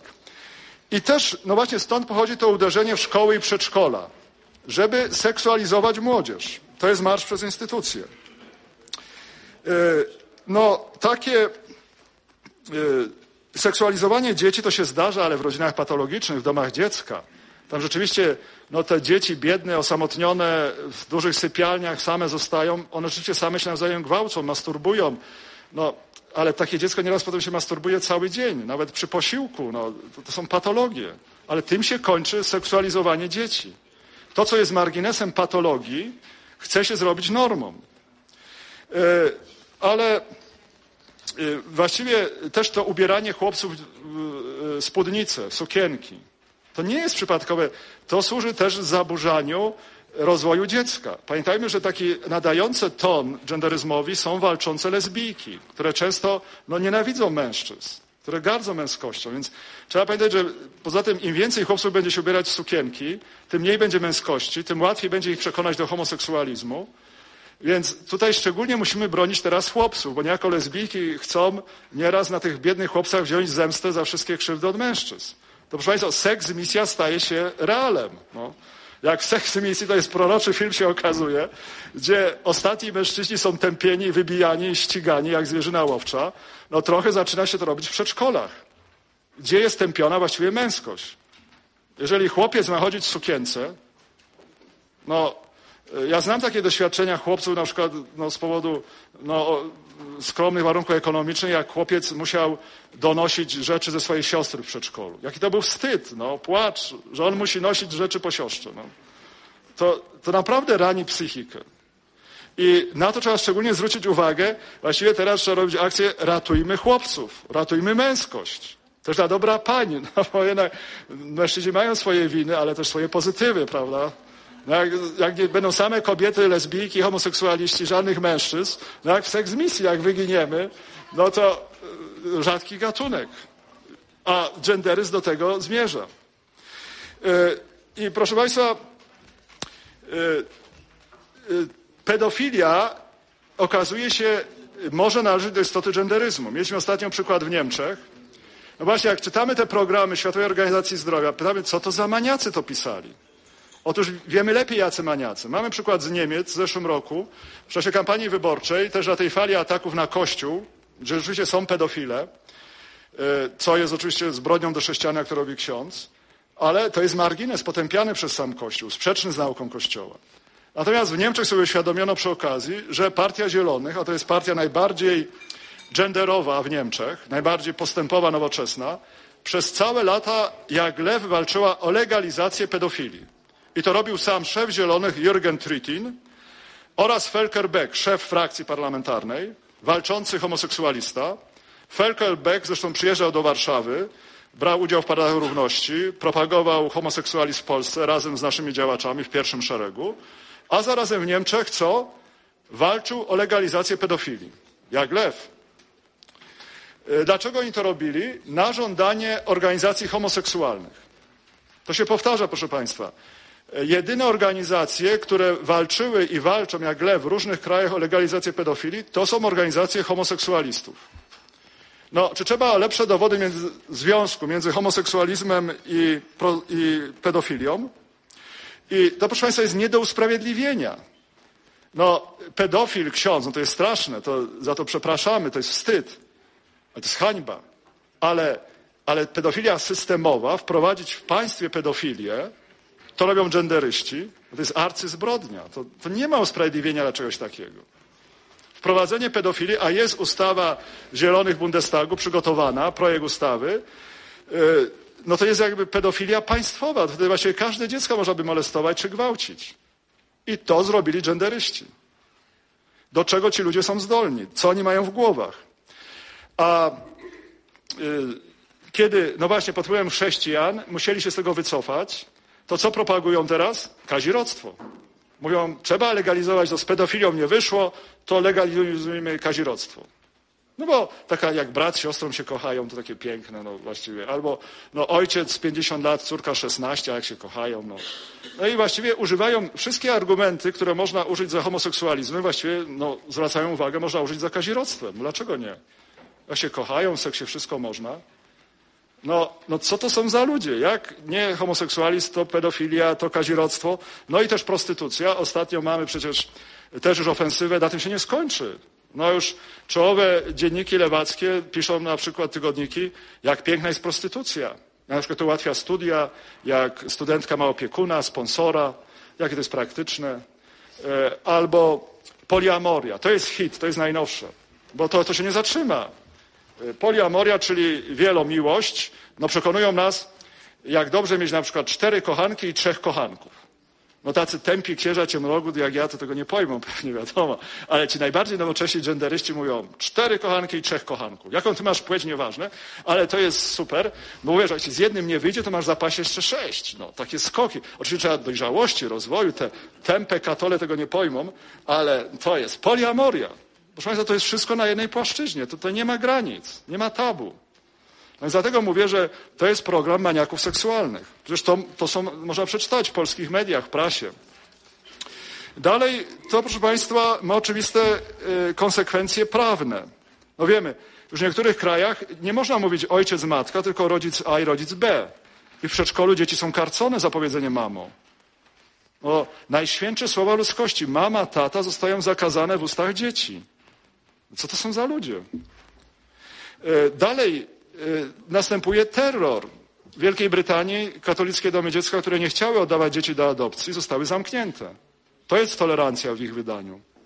Jeżeli ktoś z powodów sumienia nie chce uczestniczyć w organizacji homoślubu, jest karany i właściwie traci firmę. Jest rujnowany także koniec biznesu. Bo to jest ewidentny homoterror, gender terror. I to chcą zrobić w Polsce. Teraz po liście biskupów przedstawiają się jako baranki. A niech tylko dojdą do władzy, to i nam pokażą. No to, co jest w innych krajach. Dokładnie ten gender terror, homoterror, który jest w innych krajach, chcą wprowadzić u nas. W Niemczech rodzice, jeżeli nie zgodzą się, żeby dziecko poszło na tą seks deprawację, na te lekcje, są karani grzywną, a potem więzieniem. W Polsce na szczęście to jest niemożliwe, ale pamiętajmy, oni chcą jeden do jednego wprowadzić to w Polsce. Jeżeli ojciec, matka nie poślą dziecko na seks deprawację, mogą iść do więzienia. Przecież to jest państwo totalitarne. E, teraz mamy do czynienia z ustawą kneblującą, e, czyli to jest nowelizacja ustawy antydyskryminacyjnej z 2010 roku. To jest procedowane w Sejmie. I tam, proszę Państwa, właściwie za jedno zdanie krytyki homoideologii, genderideologii, za jakąś ekspresję nieodpowiednią można być karanym grzywną, w końcu więzieniem. Tylko proszę Państwa, a na przykład takim klasycznym zdaniem homofobicznym, obrażającym jest stwierdzenie, że no, homoadopcja nie jest optymalna, że lepiej jak dziecko ma ojca i matkę. Czyli 90% Polaków są homofobami i będą podpadać pod tą ustawę. Czyli konsekwentnie no, trzeba będzie 90% Polaków zamknąć w więzieniach. Homo gułagi, gender dla 90% Polaków. Takie byłyby logiczne konsekwencje. Poza tym, no, będziemy mieć kłopoty polityczne w Europie, bo w czasie kampanii wyborczej no, najpotężniejszy polityk Europy, Angela Merkel, powiedziała, że ona jest zdecydowanie przeciwna homoadopcji, nie dopuści do tego. I słowa dotrzymała, w koalicji chociaż SPD naciskało, nie uznała tego i wygrała wybory prawie absolutną większością. No, ludzie już trzeźwieją. Podobnie e, w CSU w Bawarii, które też jest temu przeciwne, dalej rządzi absolutną większością. Nawiasem mówiąc, to jest taki dowód Niemcy, że e, katolik potrafi. U nas się przedstawia katolików jako jakichś tempaków, natomiast Niemcy, pamiętajmy, zostały stworzone po wojnie, po tej katastrofie, w oparciu o chrześcijaństwo. I kształt Niemcom nadało głównie CDU, CSU. No, córka pastora jest kanclerzem, a pre, e, e, a pastor, zresztą taki niemiecki Macierewicz, który wyczyścił Niemcy Wschodnie, e, jest prezydentem, prawda? Jednak są wpływy idei chrześcijańskich w Niemczech. Więc jeżeli Merkel jest przeciwko homoadopcji, jest homofobem. Czyli pod, będzie podlegać pod tą ustawę. Jak przyjedzie do Polski, trzeba będzie ją wydalić, no aresztować się nie da chyba. No, podobnie papież Franciszek, który no, mówi, że najlepiej sprawa homoseksualizmu jest opisana w katechizmie katolickim, trzeba się tego trzymać, jest strasznym homofobem. Zresztą on, jak był jeszcze w Buenos Aires arcybiskupem, to mówił, że homo małżeństwa to jest wynalazek szatana, żeby się nie łudzić. To jest wynalazek diabła. No, homofob jak malowany, prawda? No więc stają pod znakiem zapytania Dni Młodzieży w Polsce. No bo takiego homofoba po tej ustawie chyba nie będzie można wpuścić do Polski. Albo wydalić przynajmniej. No, proszę Państwa, na, a, a Dni Młodzieży, albo może zaczaić się na Dni Młodzieży i to będą pewnie wszystkie, wszyscy homofoby i aresztować ich wtedy. Mielibyśmy ich w garści, no nie? To jest, no, jeżeli wprowadzona zostanie ta ustawa kneblująca, no to takie są logiczne konsekwencje. No proszę Państwa, no nawet komuniści nie podważyli się na takie absurdy. No, ale to pokazuje no, stan umysłów. E, dlatego, no, proszę Państwa, to, co robi Kościół, co ja robię, to jest no, kontynuacja krytyki ideologii. Ostatnio skończyłem lekturę dzieł wszystkich Kołakowskiego i no myślę, to jest jeden z największych filozofów. Przeszedł ewolucję od marksizmu do chrześcijaństwa. Na grobie Kołakowskiego jest krzyż, tutaj w Warszawie byłem, e, bo był człowiekiem uczciwym, racjonalnym. I pod koniec, kiedy on widział genderyzm, już początki genderyzmu, to krytykował go podobnie jak marksizm. Więc ja właściwie ucząc się od Kołakowskiego kontynuuję jego robotę, można powiedzieć. Takie podłoże filozoficzne. Ja jestem też filozofem. E, też, tak jak Tischner e, krytykował marksizm, a na przykład był zachwycony moim drugim doktoratem z teologii, to jest takie powinowactwo, można powiedzieć, tak ja krytykuję genderyzm. Podobnie jak ksiądz Popiełuszko krytykował marksizm, ja staram się krytykować. To są no, nasi dla mnie wielcy poprzednicy. Czy Dietrich von Hildebrand, święty geniusz, filozof niemiecki, który doskonale przewidział, czym będzie hitleryzm. Za to musiał od razu uciekać, jak Hitler doszedł do władzy. Był ścigany jak zwierzyna łowcza, ale on doskonale przewidział, co będzie z hitleryzmem, ale też doskonale, co będzie z teologią liberalną, z takimi zdrajcami w kościele, co będzie w Holandii. Też, dlaczego ja mówię tak dużo o zdrajcach w kościele, bo to może zniszczyć kościół. Kościół Holandii był wspaniałym kościołem, a został zniszczony rękami samych duchownych. Właśnie tego typu, tych duchownych, którzy dzisiaj się sprzeciwiają biskupom, episkopatowi. Wprost mówią nie. No to jest no, działanie judaszowe. E, ale właśnie takich ludzi nie można słuchać, bo tacy ludzie zniszczyli kościół w Holandii. To był wspaniały kościół zorganizowany, miał więcej księży na misjach niż w kraju, a ponieważ duchowni sami przejęli ideologie lewackie, zaczęli go głosić, sami kościół wykończyli własnymi rękami. Przestrzegam przed tym, właśnie to jest droga buntu przeciwko papieżowi, przeciw biskupom, którzy niektórzy duchowni propagują. No, yy, to jest samo zagłada Kościoła, samo zniszczenie Kościoła. Nas obowiązuje zdanie papieża, zdanie biskupów. Poza tym jesteśmy poza Kościołem. Jesteśmy z wrogami Kościoła. A właśnie tacy ludzie jak Hildebrand no doskonale przewidzieli, czym się skończy taka postawa. To są nasi wielcy poprzednicy. No, w samym nauczaniu w Biblii w nauczaniu Kościoła mm, czyny homoseksualne są jednoznacznie potępione. I to się nie zmieni. No, nauka kościelna, która była zawsze i wszędzie, a taka była, jest właściwie dogmatyczna, jest niezmienna. To jest mądrość Kościoła. Po prostu Kościół jest jak skała, właśnie Piotr skała. O tą skałę e, rozbił się komunizm, bolszewizm, nazizm i rozbije się genderyzm. Tylko, żeby było jak najmniej ofiar. Nie łudźmy się. E, e, też, no proszę Państwa, jak bardzo to jest nienaukowe, teraz no trochę y, danych naukowych, jak absurdalnie jest genderyzm, który usiłuje zniwelować różnice między mężczyznami i kobietami. Wbrew danych nauce, nauki. Teraz dzięki genetyce, badaniom mózgu wiemy coraz więcej o człowieku. Na przykład, że kobiety mają dwa razy więcej komórek zwierciadlanych niż mężczyźni. A te komórki w mózgu są odpowiedzialne za czytanie emocji mowy ciała. Także dlatego kobiety o wiele lepiej e, rozumieją osoby. Są specjalistkami od świata osób. Zresztą tak można z grubsza nas charakteryzować, że kobiety są bardziej nastawione na osoby, a mężczyźni na rzeczy. I to już widać u niemowlaka. Dziewczynka będzie dłużej oglądać twarz, miny, chłopak się szybciej znudzi i sięgnie po grzechotkę. Bo to już jest w mózgu u nas. Dlatego jak pójdziemy, kobiety mogą wszystko wybierać, ale jak pójdziemy na stację pielęgniarek, prawie same kobiety. Jak pójdziemy do kantyny robotników, inżynierów, prawie sami mężczyźni. A już kilkadziesiąt lat mogą wybierać, prawda? Więc żebyśmy nie wiem jak chłopców wybierali w sukienki, to e, oni zawsze będą mieć mniej tych komórek. Nie zrobimy z nich kobiet. Po prostu to jest w głębi i zaprzeczać temu jest zaprzeczać nauce.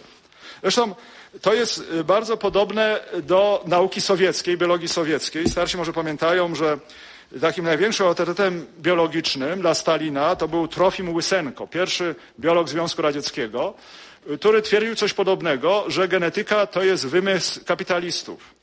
Że właśnie, to jest klasyczny przykład, że nie, nie to, co mówi genetyka kapitalistów jest ważne, tylko to, co mówi marksizm-leninizm, najbardziej naukowa teoria kosmosu. A on mówi, że byt kształtuje świadomość że otoczenie kształtuje świadomość. Dlatego rośliny i zwierzęta są określone przez otoczenie, a nie przez geny, jakiś wymysł kapitalistów. Dlatego jak je stopniowo zmienimy to otoczenie, to możemy banany i pomarańcze kiedyś hodować na Syberii. A jak ktoś się sprzeciwił łysence, no to do mamra. Ale zauważmy, że genderyści głoszą coś podobnego, że to kultura kształtuje płeć, przede wszystkim albo całkowicie, a nie geny. Dlatego no, genderyzm zasługuje też na mianę łysenkizmu XXI wieku. To jest tak nienaukowe.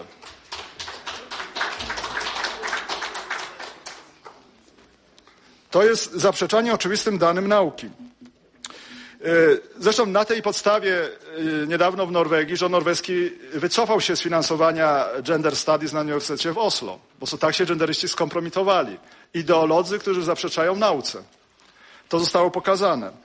Dalej, no proszę Państwa, dane medyczne. Tak się nam przedstawia, jest taki obowiązek. W każdym filmie ma być wspaniały gej. O gejach można tylko dobrze, jakie to cudowne istoty, jak cudownie być gejem. I też są manipulacje w szkołach. Jak bardzo musimy bronić dzieci. Jest taki wiek, y, gdzieś tak 12-13 lat, kiedy dziewczynki zaczynają dojrzewać, wchodzą w okres pokwitania, chłopcy jeszcze nie. I wtedy jest naturalny podział. Chłopcy jeszcze są tacy dziecinni, chłop, dziewczynki bardziej dojrzałe. I te grupy się rozdzielają na parę lat. I co wtedy robią geje? Chodzą do szkół, na przykład na zachodzie, i do chłopaków mówią, widzisz, ty się nie chcesz bawić z dziewczynkami, bo ty jesteś pewnie gej. Wy jesteście bardziej geje chyba. Chodźcie do nas. No. To są szatańskie manipulacje. Do tego nie można dopuszczać. Ale no, podstawowe dane medyczne. Jak wygląda stan zdrowia gejów? Y, badania AIDS. Ponad, to jest stały czynnik. Ponad 60% chorych na AIDS to są geje. W Polsce, Niemczech, Wielkiej Brytanii, USA, Kanadzie, Indiach. Ciekawe, ponad 60% chorych na AIDS to są geje. Przy czym oni stanowią około 1% społeczności, więc powinien być 1%. Czyli powiedzmy ponad 5900% relatywnej nadreprezentacji. Dalej pedofilia. Zwykle do 40% przypadków pedofilii ma charakter homoseksualny. I to jest popełniane z reguły przez mężczyzn, którzy mają seks z dorosłymi, są gejami. Zauważmy, te przypadki tak bardzo nagłaśniane pedofilii duchownych w 90% są przypadkami homoseksualnymi i popełnianymi przez mężczyzn, którzy są gejami. To przecież same media o tym pokazywały. Jakie rozdzielenie. Jak walą, że to księża zrobili, ale jak przemilczają, że to były geje, geje zarazem, prawda? Czyli ci księża obciążają mnie, są wstydem dla mnie jako księdza, że ksiądz coś takiego zrobił. To jest największa hańba też dla mnie. Ale jest taką samą hańbą dla gejów. Dlaczego nie pytają Biedronia, co on zrobi z takimi księżmi, jak do tego doszło, jak oni przeciwdziałają? To obciąża tak samo Kościół, ale tak samo środowisko gejowskie. Pedofilia w 90% E, wśród duchownych ma charakter homoseksualny i w większości jest popełniana przez dorosłych, którzy mają też seks gejowski, chodzą do klubów gejowskich, darnów i tak dalej. To jest największa hańba. I o tym związku trzeba pamiętać. Zresztą takie najbardziej plakatowe postacie pedofilii w Polsce, najbardziej znani pedofile, to jest Polański, prawda, i Wojciech Krolop. Przy czym Polański ma na koncie jedną ofiarę, ile wiemy. Prawda? Przy czym to jest też to może nie jest skłonności, on pewnie miał dziesiątki kobiet w tym stylu w Hollywood, wtedy mówili, tak, tak się żyło, zresztą wiadomo. I jedna ofiara. Natomiast Krolop, pedofil homoseksualny, miał na koncie dziesiątki ofiar. Przez 40 lat on właściwie z chóru, który prowadził, zrobił taki homopedoburdel. Na oczach całego miasta. Nikt nie reagował. Dlaczego się nie bada, jak to było możliwe? Tyle się mówi o kościele. Dlaczego w dużym mieście Krolob mógł tak funkcjonować przez kilkadziesiąt lat? Krzywdząc tych chłopców. Więc widzimy, że Tutaj jest też wyraźne porównanie. Pedofilia homoseksualna zwykle ma o wiele więcej ofiar, jest bardziej bezwzględna, brutalna. Właśnie najbardziej standardowe postacie. Polański jedna ofiara, Krolop kilkadziesiąt. To jest ostrzeżenie, jak, zresztą to jest opisane w książce Marcina Kąckiego Maestro, prawda? Jak maestro działał. Yy, jak, więc proszę Państwa, już te dane powinny właśnie kończyć dyskusję. Jeżeli w jakiejś grupie prawie 60% wszystkich chorych na AIDS przypada na tą grupę, jeżeli do 40% wszystkich przypadków pedofilii przypada na tą grupę, no to tego nie można promować. Tym ludziom trzeba pomóc, ale nie mówić, że to jest super. Z jakim kłamstwem, z jaką manipulacją mamy tutaj do czynienia? Oczywiście no geje będą mówić, ale nie, nas nie jest 1%, tylko 10, 25%. Tak, akurat. No to dlaczego? W Niemczech już od kilkunastu lat można zawierać homozwiązki. I ile, jaki procent homozwiązków jest pośród wszystkich? Pół promila. Jeden na dwa tysiące. Tak się garną do małżeństw homoseksualnych. Zresztą to też otrzeźwiło Niemców. Tak chcieli te homozwiązki. A teraz się nie garną, więc no, liczba jeden pół promila jest bliższa 1% niż 25%. Ale to jest przykład, z jakim kłamstwem mamy tutaj do czynienia. Zresztą te choroby no, biorą się z niesamowitej rozwiązłości gejów. 25% gejów stwierdziło, że ma mniej, miało mniej w życiu niż 100 partnerów, 50% między 100 a 1000, a 25% ponad 1000. No, to jest no, niesamowity przerób, prawda? Średnio gej ma 12 partnerów rocznie. Jak zawiera związek, to ma 8. To jest właśnie cała zmiana. I średnio związek gejowski trwa półtorej roku. To jak im można dawać też z tego powodu dzieci do adopcji? Prawda? I też jak jest w tym związku, to ma partnerów. To jest regułą. Mają takie pojęcie małżeństwo bez wierności. To dalej ich zmieniają. No co to za warunki dla dziecka? To tak, zauważmy, z jednej strony z byle powodu próbuje się odebrać dzieci normalnym rodzinom, a takim osobom ma się dawać bez zastrzeżeń. No, do jakich absurdów dochodzimy? Zresztą no, to wynika ze stylu życia. Jak Państwo zobaczą reklamy klubów gejowskich, to zobaczą tam zwykle podkreślenie mamy darkroom, mamy super darkroom. Jak my reklamujemy ośrodki rekolekcyjne, mówimy mamy super kaplicę. Natomiast geje mówią mają super darkroom. A co jest darkroom? Czyli ciemne pomieszczenie, w którym się współżyje, nie znając w ogóle człowieka. Można tam wejść i współżyć, kopulować, w ogóle nie wiedząc z kim. No taki styl, jakie to jest właściwie no, upodlenie, jaka zezwierzęcenie. Ale to jest centrum życia klubu gejowskiego. No ale z tego się biorą choroby. No bo lekarze stosują takie porównanie inżynierskie, że seks gejowski to jest właściwie tak, jakby tłok silnika zamiast poruszać się w cylindrze silnika, poruszał się w rurze wydechowej. No to, to jest medycznie i technicznie katastrofa. No bo i samochód nie pojedzie, i rura się rozwali. To. No i stąd właśnie biorą się te choroby, te problemy. Bo zakończenie przewodu pokarmowego nie do tego służy. No i biedni są ludzie, którzy tego nie rozumieją. Nie jest do tego przystosowane. Tam natychmiast powstają rany, y, otwarte rany, a, a tam jest y, no, kał, y, krew, często też ślina, inne płyny, wszystkie płyny ustrojowe mieszają się tam, dostają się do krwi. No to dlatego ci ludzie potem są tak schorowani. I, no i tak cierpiący. Tutaj też, no właśnie, o, widać brak kobiet, bo zwykle w związkach miłości to kobiety są tymi, które prowadzą do wierności, do duchowości, czegoś wyższego. A tam, no nie ma kobiet, dlatego to jest taki brutalny seks, takie często zezwierzęcenie, taki seks ogierów, no. Tego nie można promować, tego nie można zachęcać do tego, no. Zresztą to jest właśnie też, no, no przykład, no, co się dzieje, jeżeli brak ducha kobiecego.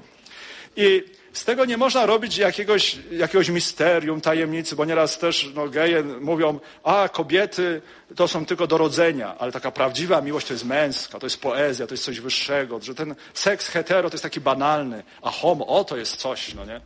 No przecież to jest ewidentnie zaburzenie, no. To jest, e, przecież my jesteśmy istotami wspaniałymi, ale kruchymi, które łatwo zaburzyć. Na przykład w społeczeństwie jest 1% schizofreników, 5% alkoholików, 10% seks narkomanów w Niemczech, w Stanach 12% narkomanów, W Polsce jest 20% chorych na cukrzycę, 20% chorych na tarczycę.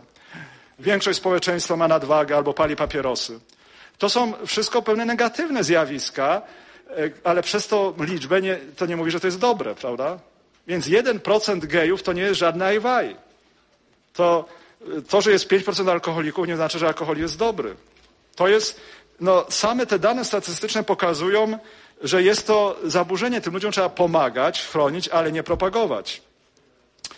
Yy, też no można powiedzieć, że to jest niepoprawne myślowo. Ja jako filozof no muszę wskazać, że w tym często brak logiki, że brak metodologii, że to są luki myślowe, oczywiste sprzeczności.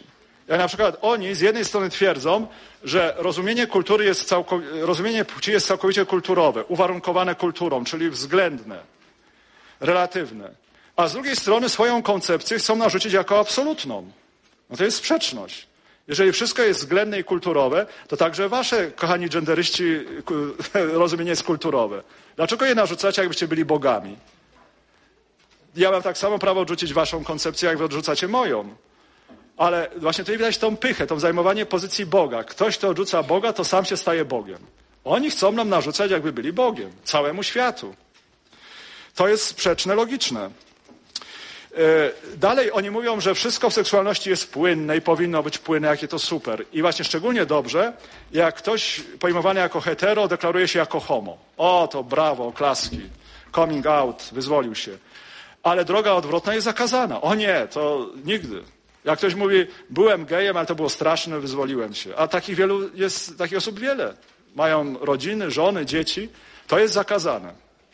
Ci ludzie są szczególnie znienawidzeni, nawet bardziej niż ja i prześladowani, bo oni zakładają kłam ich teorią. Więc sprzeczność. Jeżeli wszystko jest płynne, no to homo może stać się hetero. Dlaczego nie wolno? Dalej mówią, że y, oni promują kobiety, czynią dobrze kobietom, a często właściwie gardzą kobiecością. Czynią źle kobietom, bo tak Judith Butler już po cichu mówi, no niby walczymy o kobiety, ale bycie kobietą to jest takie upodlenie. To, to jest pewien produkt kulturowy, y, który musi zaniknąć, więc właściwie kobiet nie będzie. Oni tak pomagają kobietom, że kobiety zanikną. No super. Poza tym e, też genderyzm jest promowaniem no, niesamowitej rozwiązłości, rozpusty. I to krzywdzi szczególnie kobiety. Dlatego na przykład kobiety dzisiaj mają coraz większe problemy, żeby znaleźć partnera, męża, który byłby stabilny, rozumny. No bo mężczyźni, którzy żyją w rozpasaniu seksualnym, nie nadają się na mężów. Chcą seksu, nic innego. Idą do następnej.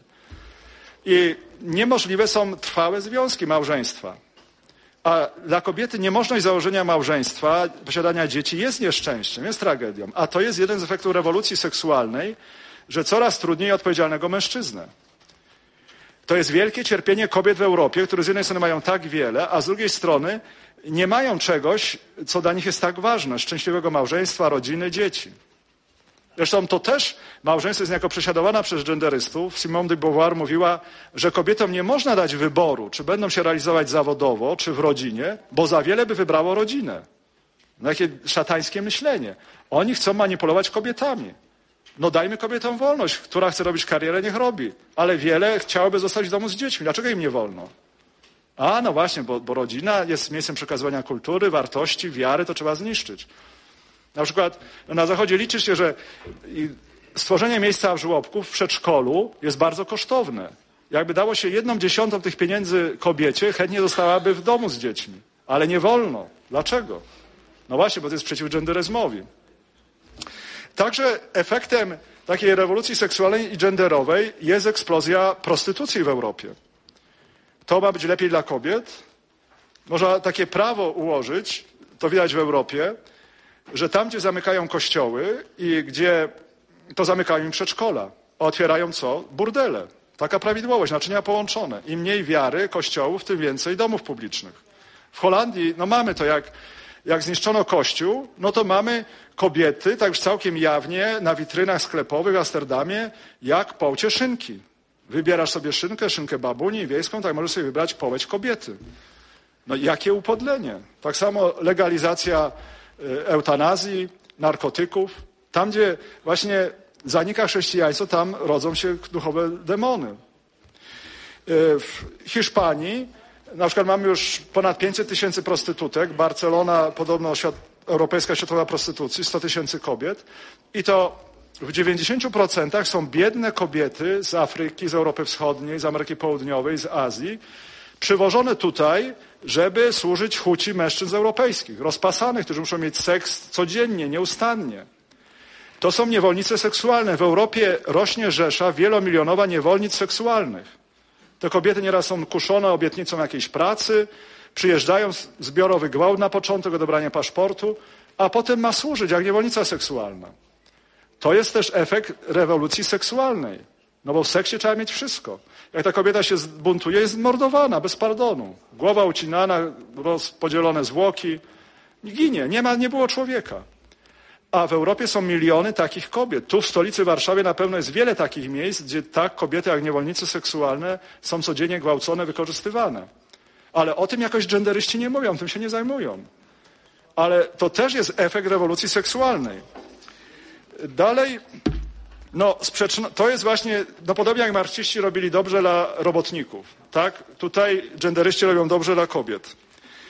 Yy, Dalej, no, widzimy, jest ruch od tolerancji do, do totalitaryzmu. No, mówią wiele o tolerancji, a jak tylko dochodzą do władzy, to chcieliby yy, no, pozamykać kogo się da w więzieniach.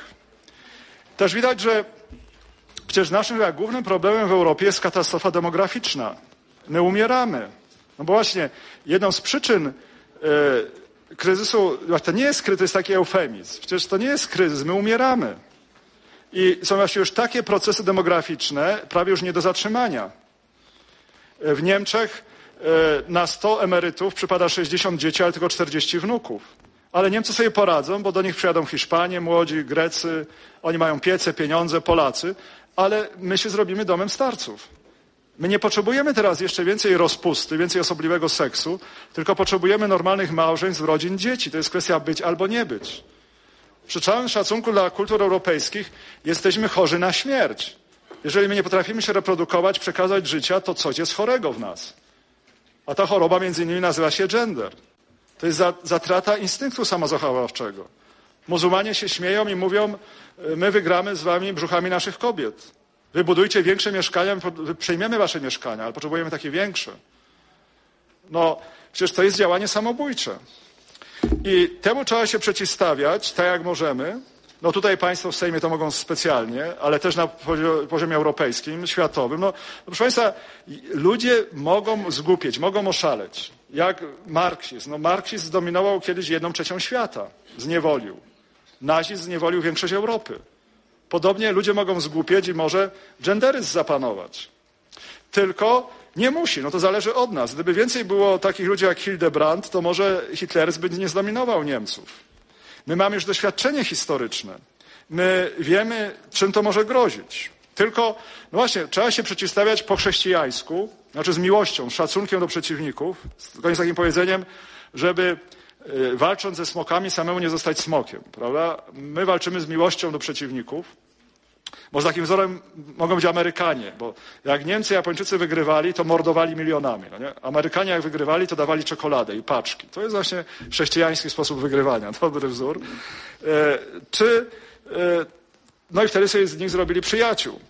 Czy matka Teresa z Kalkuty, jej siostry, najświętsza kobieta, prawda, wzór kobiety, o, te siostry też się pielęgnują, opiekują starymi gejami. To są schorowani, samotni, raz bezdomni, wiele chorób. I oni im służą, myją ich, karmią, ale wprawdzie, jak narkomanów. My cię ratujemy, kochamy, ale no nie mogę powiedzieć narkomanowi, że narkotyki są dobre. Narkotyki cię zabiły. No i podobnie y, rozpusta też zabija. Można powiedzieć, że seksualność to jest taki wspaniały dar Boży, ale to musi być wkomponowane w człowieczeństwo. Po prostu to jest jakby silnik w jumbo jetie. No, dzięki czterem silnikom jumbo jet unosi się w powietrze, nawet tysiąc ludzi. Ale jak ten silnik oderwiemy od kadłuba, to będzie bomba, no nie, to pozabija. Podobnie z seksualnością. Seksualność rozpasana, bez barier, bez reguł jest zabójcza. Miliardy istnień ludzkich zostało zniszczonych przez rozpasanie seksualne. A tego chce gender i z temu trzeba się przeciwstawiać. I to mówią też e, siostry Matki Teresy. I to jest też bardzo chrześcijańskie, no przecież to jest taka walka jak Jezus z faryzeuszami. 40% wypowiedzi Jezusa to jest krytyka faryzeuszów i zakłamania. A można powiedzieć, że to wielkie zakłamanie genderyzmu to jest taki współczesny farzeizm. I temu trzeba się przeciwstawiać, protestować, walczyć, oczywiście na poziomie rodziny, szkoły, samorządu, państwa, ale też z nadzieją. No właśnie yy, tak jak no mamy znaki budzenia się Europy. Jednak kanclerz Merkel może powiedzieć, że jest przeciw homoadopcji i wygrać wybory. Oczywiście tęczowe lobby szalało, jak zwykle, ale pozostała stabilna i wybory wygrała. To jest możliwe. E, też jednak udało się zablokować e, genderystów Partii Zielonych, którzy chcieli legalizacji pedofilii. To jest nasza wygrana, jednak chrześcijan. Nie dopuszczono do legalizacji pedofilii. Czyli można im się przeciwstawić skutecznie. E, w Norwegii, jak mówię, wycofano się z tych programów na Uniwersytecie w Oslo, bo się tak ośmieszyli. W Bazylei, w Szwajcarii genderyści dali dzieciom w przedszkolu, czteroletnim dzieciom seksboxy, gdzie mieli się uczyć seksu. Tam były między innymi plastikowe genitalia, którymi te dzieci miały się bawić, a potem no własnymi już. To rodzice zaprotestowali, te seksboxy musiałyby zostać wycofane. Czy wiemy, na Chorwacji Sąd Najwyższy zakazał gender edukacji, czyli gender deprawacji w szkołach. Znaczy coś tam musi być chorego, że takie są reakcje. Też referendum na Chorwacji yy, wprowadziło poprawkę do konstytucji, która definiuje małżeństwo jako związek mężczyzny i kobiety. Ale wbrew temu rząd chce przeprowadzać ustawy homo. Tutaj szczególnie widać pogardę dla demokracji, prawda? Ideologia ponad demokracją. I to no, trzeba robić z nadzieją, taką rozmową, tak jak mówiłem, w Polsce mamy szczególnie dobre szanse, bo u nas ani nazizm, ani komunizm nie wygrały o własnych siłach. Bo u nas jest szczególnie mocna wiara, doświadczenie historyczne. A tam, gdzie jest wiara, gdzie jest rozum, tam jest mniej miejsca na ideologię. Bo dopiero gdzie śpi rozum i wiara, tam budzą się ideologie. I u nas, no mieliśmy partie nacjonalistyczne czy komunistyczne, ale to była mniejszość. U nas nazizm i komunizm to trzeba było wprowadzać w katowniach gestapo, w katowniach UB. I nie przyjęły się, prawda? E, no jednak daliśmy w roku 1920 radę bolszewikom. Bo proszę Państwa, do genderyzm trochę to jest jak nawała bolszewicka, tym razem z zachodu. Jak bolszewicy szli kiedyś od wschodu, e, Stalin na południu bardziej pod Lwów, tutaj Tuchaczewski na północy, na wszystkich odcinkach frontu. Tak teraz genderyzm jest wpychany wszystkimi kanałami, zauważmy. Oni mówią, że to nie takie ważne. Jak nie? Przecież ustawy sejmowe, media, polityka, kultura, e, każda uczelnia, przedszkola, szkoła ma być genderowa. Totalna ofensywa genderyzmu. Ale no, my Polacy daliśmy radę bolszewikom, do temu też damy radę. Tylko spokojnie trzeba się organizować, mobilizować. Trzeba wiedzieć, trzeba się rozwijać. To jest podstawa. Rozwijać się jako osoba, bo wszystko, co robimy, zależy od osobowości. To, czy mówimy, działamy mądrze, czy głupio, źle, czy dobrze, zależy od osobowości. Więc rozwijać osobowość, wiedzę, mądrość, miłość, bo to wszystko decyduje, jak działamy, jak skutecznie ale no właśnie potem organizować, tworzyć piękne rodziny, małżeństwa, z nich wychodzą najlepsi ludzie, ale angażować się społeczności samorządowe, w politykę. Teraz mamy serię wyborów, prawda? To trzeba pytać polityków, jacy są wobec genderyzmu, czy będą to popierać, czy nie. No bo partia rządząca mówiła, że nie będzie robić rewolucji seksualnej, a teraz jakby miała program Palikota, prawda, realizowała. Więc prosimy o szanowanie wyborców. Teraz można pytać, i co chcecie zrobić z genderyzmem? Czy ten program seksualizacji dzieci, czy promocja homoseksualizmu ma być prowadzona w każdym miejscu? I odpowiednio reagować. Są też, no właśnie, genderystom na przykład nie podoba się polonez. Słyszeliśmy, bo to tańczy się parami. To może tańczyć poloneza, niektórzy proponują na ulicach, jako znak protestu. Ale z takim, no też chrześcijańską nadzieją. No, ja myślę, e, jak święta Faustyna pisała swój dzienniczek, to już nad Polską wisiały armie Hitlera i Stalina, które miały ją zmiażdżyć. Zmiażdżyły, rozjechały. Ale, no ale skończyło się to hańbą i zbrodnią. Teraz Niemcy muszą się wstydzić Hitlera, Rosjanie Stalina i tego, co zrobili. Natomiast dla nas dumą jest Faustyna, prawda, która kochała Polskę, która o nią się martwiła, modliła. Ale Faustyna jest właściwie po Matce Bożej może najbardziej znaną, czczoną kobietą w świecie. Gdziekolwiek się nie jedzie, zwykle są kaplice, obrazy Miłosierdzia Bożego i Faustyny czy Jan Paweł II, prawda? My możemy być dumni, to jest nasz towar eksportowy, powiedzmy, święty Jan Paweł, święta Faustyna. To jest nasz dar dla ludzkości. Jeżeli to nie, wymiana nie polega na tym, że co, jedni się tylko uczą, Dla nas, Polaków, się przedstawia jak głuptoków, tak? którzy tylko mają się uczyć i kopiować innych. Tak? No co, mamy kopiować Grecję, tam jak Unia się świetnie rządzi. Przecież właściwie południe Europy to jest ruina. I co mamy kopiować? Tak się do mnie gospodarzyli z Unią. Mamy ich kopiować, jak się uczą od nas może. Mamy, I mówią, musimy zrobić jak na Zachodzie, bo tam jest genderyzm. No nie. Wymiana, wspólnota polega na wzajemnym uczeniu się. Nie jest tak, że jeden człowiek wszystko ma, a inny nic. Każdy jest jednym lepszy, innym gorszy. My jesteśmy szczególnie dobrzy w wierze. To jest nasz dar dla Europy, dla świata. I tego, z tego trzeba się szczycić, tym się dzielić. A właśnie no, Faustyna jest takim obrazem. Skromna zakonnica, teraz tak znana, święta, y, która jest powodem dumy naszej. A tam Hitler i Stalin, prawda? To jest nasz genusz narodowy, nasza wiara. Z tego można być dumnym. I myślę tak postępować jak Faustyna i, Jan Paweł, bo o ile jesteśmy złączeni z Bogiem, o tyle nie zginiemy, o tyle nie przegramy. No, mogą się dziać rzeczy straszne, no, tak jak działy się w II wojnie. Ale na końcu wygramy. No, Jan Paweł i Faustyna wygrali ostatecznie, prawda? Hitler i Stalin przegrali. A jeszcze jak wieczności mogli przegrać, to strach myśleć nawet. No. Więc to jest podstawa. O ile jesteśmy w prawdzie, jesteśmy złączeni z Bogiem, złączeni z ludźmi, o tyle wygramy. Ten genderyzm się na pewno skończy jak marksizm, potem ateiści wymyślą jakiś dunderyzm, bo coś muszą mieć zawsze. Tylko chodzi o to, żeby było jak najmniej ofiar ale też no, tak w duchu chrześcijańskim, no właśnie, jak ksiądz Popiełuszko, jak Tischner, jak Kołakowski, jak Hildebrand, to są nasze wielkie wzory. Czy święta Teresa Wielka tak mówiła, nie bójcie się siostry i bracia tutaj, bo y, my i Bóg razem wiemy wszystko. No nie da się zaprzeczyć. Albo my i Bóg możemy wszystko. No nie da się zaprzeczyć. I Y, nawet jeżeli nasi przeciwnicy są tak potężni, wydaje się, w mediach, w polityce, tacy zarozumiali, z taką pogardą do nas, to y, no, z Bogiem nie, da, nie dadzą rady raczej. No. I, ale też starać się, bo święty Ignacy mówił, ty się nie wyręczaj Bogiem. Ty dawaj siebie wszystko, dawaj maksimum, znaczy działaj tak, per absurdum, jakby Boga nie było. Jakby wszystko zależało od ciebie. Ale oczekuj, tak jakby wszystko zależało od Boga. No tak, to jest, mamy dać z siebie maksimum w myśleniu, w pracy, w modlitwie, we wspólnym działaniu, także w nawracaniu się, bo też trzeba pamiętać o naszych słabościach, naszych ułomnościach, które obciążają nasze działanie.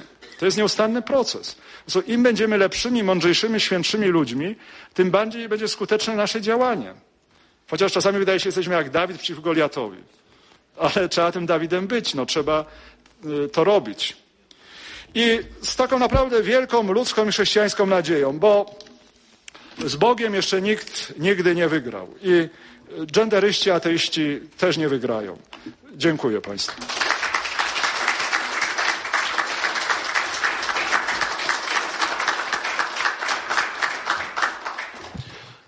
Dziękujemy księże profesorze. Mamy jeszcze około 30 minut, dlatego jest już y, kilka osób się zapisało do dyskusji. Ja proponuję, że będziemy robić to w ten sposób. E, trzy, cztery głosy i całość? Trzy, cztery odpowiedź, tak, tak spróbujemy. Jako pierwszy... Całość. Całość. Dobrze. Jako pierwszy widzę Szymon Giżyński. Bardzo proszę.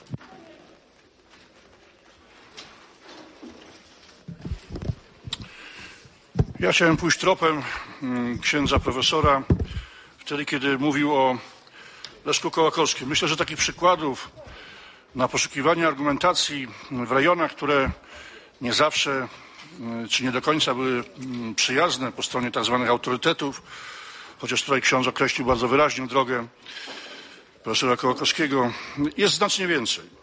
Jest na przykład bardzo wiele argumentów przeciwko gender z terenu, który, na którym się pasło i pasie do tej pory mm, różnolewactwo z antropologii kulturowej, gdzie y, badania społeczności pierwotnych pokazują no, takie niezwykle ostro zarysowane społeczne role płci w jednoznacznej opozycji, czyli wyłączności ról, ale także koniecznej komplementarności.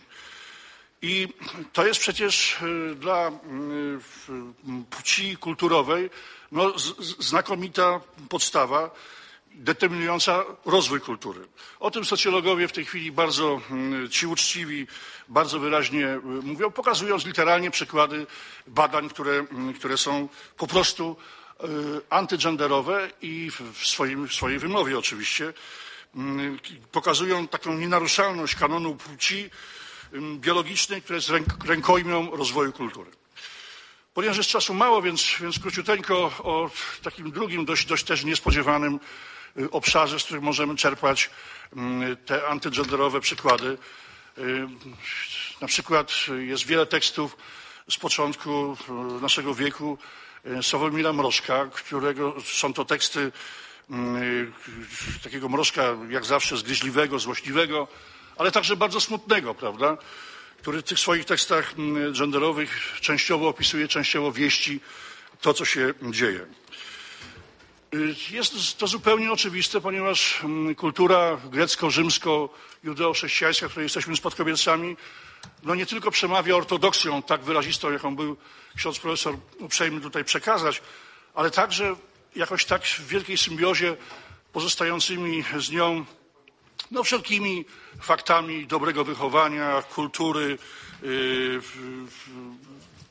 jakiegoś takiego naturalnego konserwatyzmu, zdrowego rozsądku, przyzwoitości itd. Tak I myślę, że nawet, i tym bym chciał zakończyć, mm, takie określenie, które w wielu tekstach y, kabaretu starszych panów, Jeremiego Przybory się pojawiało, że mm, całe szczęście, y, że pani pani są diametralnie różnej płci, prawda? Bo mogą sobie świadczyć bardzo wiele pożytku i o tych pożytkach ksiądz y, profesor tutaj bardzo wyraźnie mówił. Wydaje mi się, że, że, że to są przykłady o tyle cenne, że, że jest to buszowanie po trochę innej stronie, które w bardzo wielkie zakłopotanie właśnie genderystów wprawia. Ksiądz Mm, profesor tę drogę wskazał. Ja tutaj tak z pamięci zacytowałem kilka tylko przykładów, na pewno ich jest całe mnóstwo. Dziękuję uprzejmie.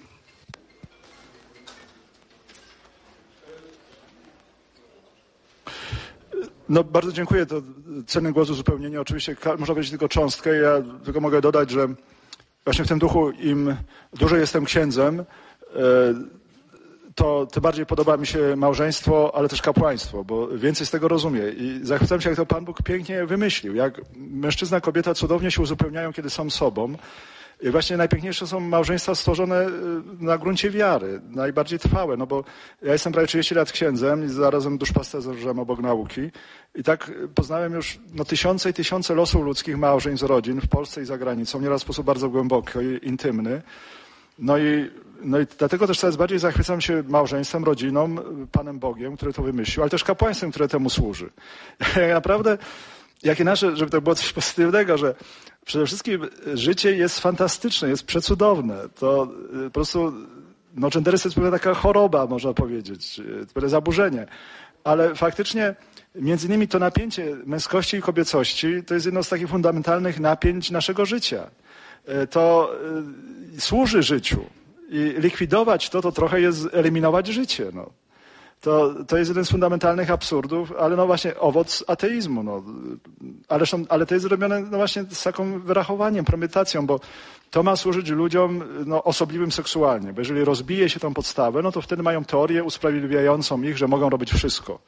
Bo jak nie ma określonych zachowań seksualnych, no to wszystko jest dopuszczalne. I to jest ich główna intencja.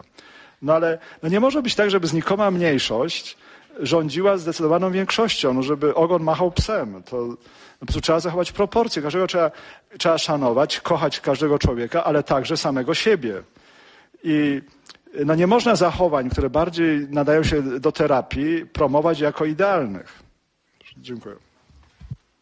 Dziękuję pani poseł y, Sadurska, później pani poseł Izabela Kloc. E, dziękuję bardzo. Ja się ogromnie cieszę, że akurat tutaj w polskim e, parlamencie e, mogliśmy się spotykać z księdzem profesorem. Tym bardziej z tego powodu się cieszę, że Ksiądz to powiedział, że partia rządząca przeradza się tak, jakby realizowała program Twojego ruchu w tym momencie. Natomiast obserwujemy to od dłuższego czasu, że zarówno i Platforma Obywatelska, ale i Polskie Stronnictwo Ludowe no, dają zielone światło dla e, wprowadzania tej ideologii gender. I z takiego naszego parlamentarnego ogródka można szybko wskazać kilka przykładów, a mianowicie no, to zachwycenie tą konwencją e, dotyczącą e, zwalczania przemocy w, ro, w rodzinie, która promuje zwalczanie stereotypów. Tutaj mamy na myśli stereotypy, czyli małżeństwa konserwatywne, małżeństwa oparte na związku kobiety i mężczyzny. Mamy tutaj ten skandal w ostatnim czasie, czyli dopuszczenie do dalszych prac w parlamencie ustawy o uzgodnieniu płci. Przecież to się stało również głosami e, koalicji rządzącej. To mamy otwartość, jeżeli chodzi o tą skandaliczną broszurę, to wydawnictwo e, Światowej Organizacji Zdrowia, czyli standardy edukacji seksualnej w Europie, gdzie Ministerstwo Edukacji z otwartością przyjęło to do stosowania, a pan premier, e, mówiąc o, e, o genderyzmie, mówi, że to jest, że on jest za równouprawnieniem i za równością. To są słowa polskiego premiera, całkowicie prze inaczając sens tego wszelkiego zła, które niesie za sobą genderyzm. Kiedyś ksiądz profesor powiedział, że e, w jednym z programów, że gender to jest takie tak, zło w ładnym opakowaniu, że to całe zło, czyli seksualizacja e, najmłodszych, e, to taki pęd ideologiczny jest właśnie zamknięte, opakowane w taki ładny papier, w którym się mówi o równości kobiet i mężczyzn. No my to oczywiście obserwujemy i na nas jako na parlamentarzystach no, spoczywa ogromna odpowiedzialność, żeby wszelkie inicjatywy ustawodawcze no, po prostu tępić, nie zgadzać się na ich e, procedowanie. Natomiast ja mam no, może taką prośbę do księdza profesora też o kilka E, takich zdań e, na e, temat, w programach bardzo często spotykamy się z osobami, które są promowane, które są ekspertami, jeżeli chodzi o gender. I wtedy, kiedy mówimy o ideologii, wówczas te osoby, tutaj mam na myśli panią profesor Środę, Fuszarę, panią profesor Płatek, mówią, nie, nie, to nie jest ideologia, to jest nauka. Nauka dlatego, że jest w tym momencie już na wielu polskich uniwersytetach, no na przykład na Katolickim Uniwersytecie Lubelskim również to mnie od, ogromnie to e, boli, ale właśnie może ksiądz w dwóch słowach. Ideologia, a nauka, jak zbijać te argumenty. Ja rozumiem ten dzisiejszy wykład, ale jak zbijać argument, że to nie jest nauka w dwóch, trzech takich zdaniach. Więc nauka musi spełniać kryteria naukowości. Nauka jest najbardziej radykalnym, bezkompromisowym poszukiwaniem prawdy, zgodnie z zasadami logiki i metodologii. Natomiast te elementy nie występują w gender, poza jakimś małym wycinkiem. Znaczy podkreślam, część e, gender można traktować jako naukę, uprawiać jako naukę na pograniczu historii, filozofii, socjologii, jako e, rozumienie e, kulturowe płci i to badać. Natomiast i tutaj można mówić, że to jest nauka, ale jeżeli mówimy o gender, mówimy o całym pakiecie, również gender mainstreaming. I to jest ewidentnie ideologia ideologia tym się różni od nauki, że nie chodzi w niej o prawdę, tylko o przeprowadzenie interesów jakiejś grupy, o uzasadnienie często niesprawiedliwego działania grupy dla osiągnięcia swoich interesów. I tym jest ewidentnie gender. Ona służy, ta ideologia służy przeprowadzeniu interesów ateistów, e, wrogów chrześcijaństwa, ludzi osobliwych seksualnie, których znikomej mniejszości w sumie, która chce zdominować większość. Dlatego nie jest nauką. Nie jest nauką, bo nie spełnia kryteriów naukowości jako całość. To jest po prostu, można ogólnie powiedzieć, że to jest tak naukowy, jak naukowy komunizm. A argument, że to jest na wielu uczelniach, nie wszystkich, no jest podobny jak do powiedzenia, marksizm był na wszystkich uczelniach w Polsce, dlatego jest naukowy. Trzeba pamiętać, że metodologicznie nauki humanistyczne są bardzo słabe, dlatego można właściwie bełkotać całe życie i być profesorem. Tak jak no, marksiści bełkotali w dużym stopniu całe życie, mówili bzdury i robili na tej podstawie habilitacje, profesury. No, Kołakowski świetnie opisuje takie sympozjum marksistów w Moskwie. No, to można boki zrywać. I bardzo podobnie jest z genderyzmem. Można powiedzieć tak, to jest tak naukowe, jak naukowy komunizm, naukowy marksizm. Dziękuję bardzo. Przypominam, że czas mamy jednak ograniczony, więc jeszcze do głosu y, zapisali się pani poseł Izabela Kloc, pani poseł Krystyna Pawłowicz, pani poseł Gabriela Masłowska, pan senator Jan Maria Jackowski, pan poseł Marek Suski, pan poseł Jarosław Zieliński, pan poseł Maciej Małecki. Jeżeli ktoś jeszcze... Okej. Iza. Tak, ja chciałam Państwu e, polecić e, książkę bardzo interesującą i również pod bardzo wymownym e, tytułem e, Libido Dominandi, czyli seks jako narzędzie kontroli społecznej e, amery amerykańskiego pisarza katolickiego, który zresztą gościł w grudniu bodajże w Polsce. E, Książka, która jest e, taką, można powiedzieć, historią e, przeprowadzenia takiej e, można powiedzieć, rewolucji e, związanej z przeprogramowaniem ludzkości. E, książka, która rozpoczyna tą historię od e, znamiennej daty 1773 roku, od Ingolstadtu, od e, e, Adama Weishaupta, założyciela iluminatów. Takie nazwiska się tam pojawiają jak Freud, Sad, oczywiście bolszewicy, berlińska bohema lat 30., e, wojenna propaganda, animatorzy rewolucji seksualnej lat 60. przedstawieni i wreszcie współczesne e, metody inżynierii związanej z kształtowaniem opinii publicznej. E, to wszystko wskazuje na to, że po prostu jest to proces zaprogramowany, o tym ksiądz profesor mówił, ale obok e, tego, e, tej kwestii, tego filara e, seksu, gender, jest e, jeszcze w to włączony, e, są włączone dwa inne filary, o których my może nie do końca jesteśmy świadomi tego, ale to jest kwestia finansów, i kwestia żywności, jako również narzędzie e, kontroli społecznej. Te trzy filary stanowią pewną całość, e, która po prostu sprawia, że tak naprawdę s- jesteśmy społeczeństwem zniewolonym, społeczeństwem niewolników. Ja oczywiście staram się i podejmuję różnego rodzaju działania od interpelacji e, poprzez zgłoszenie do prokuratury e, również e, wydawnictw, które ukazały się na naszym rynku, wydawnictwo Czarna Owca. Ja nawet nie chcę cytować tytułów, bo one po prostu nie przechodzą, napisałam, ale nie przechodzą mi przez gardło. Między innymi w takich wydawnictwach pojawiają się grafiki krzyża, a na krzyżu kobieta, naga kobieta.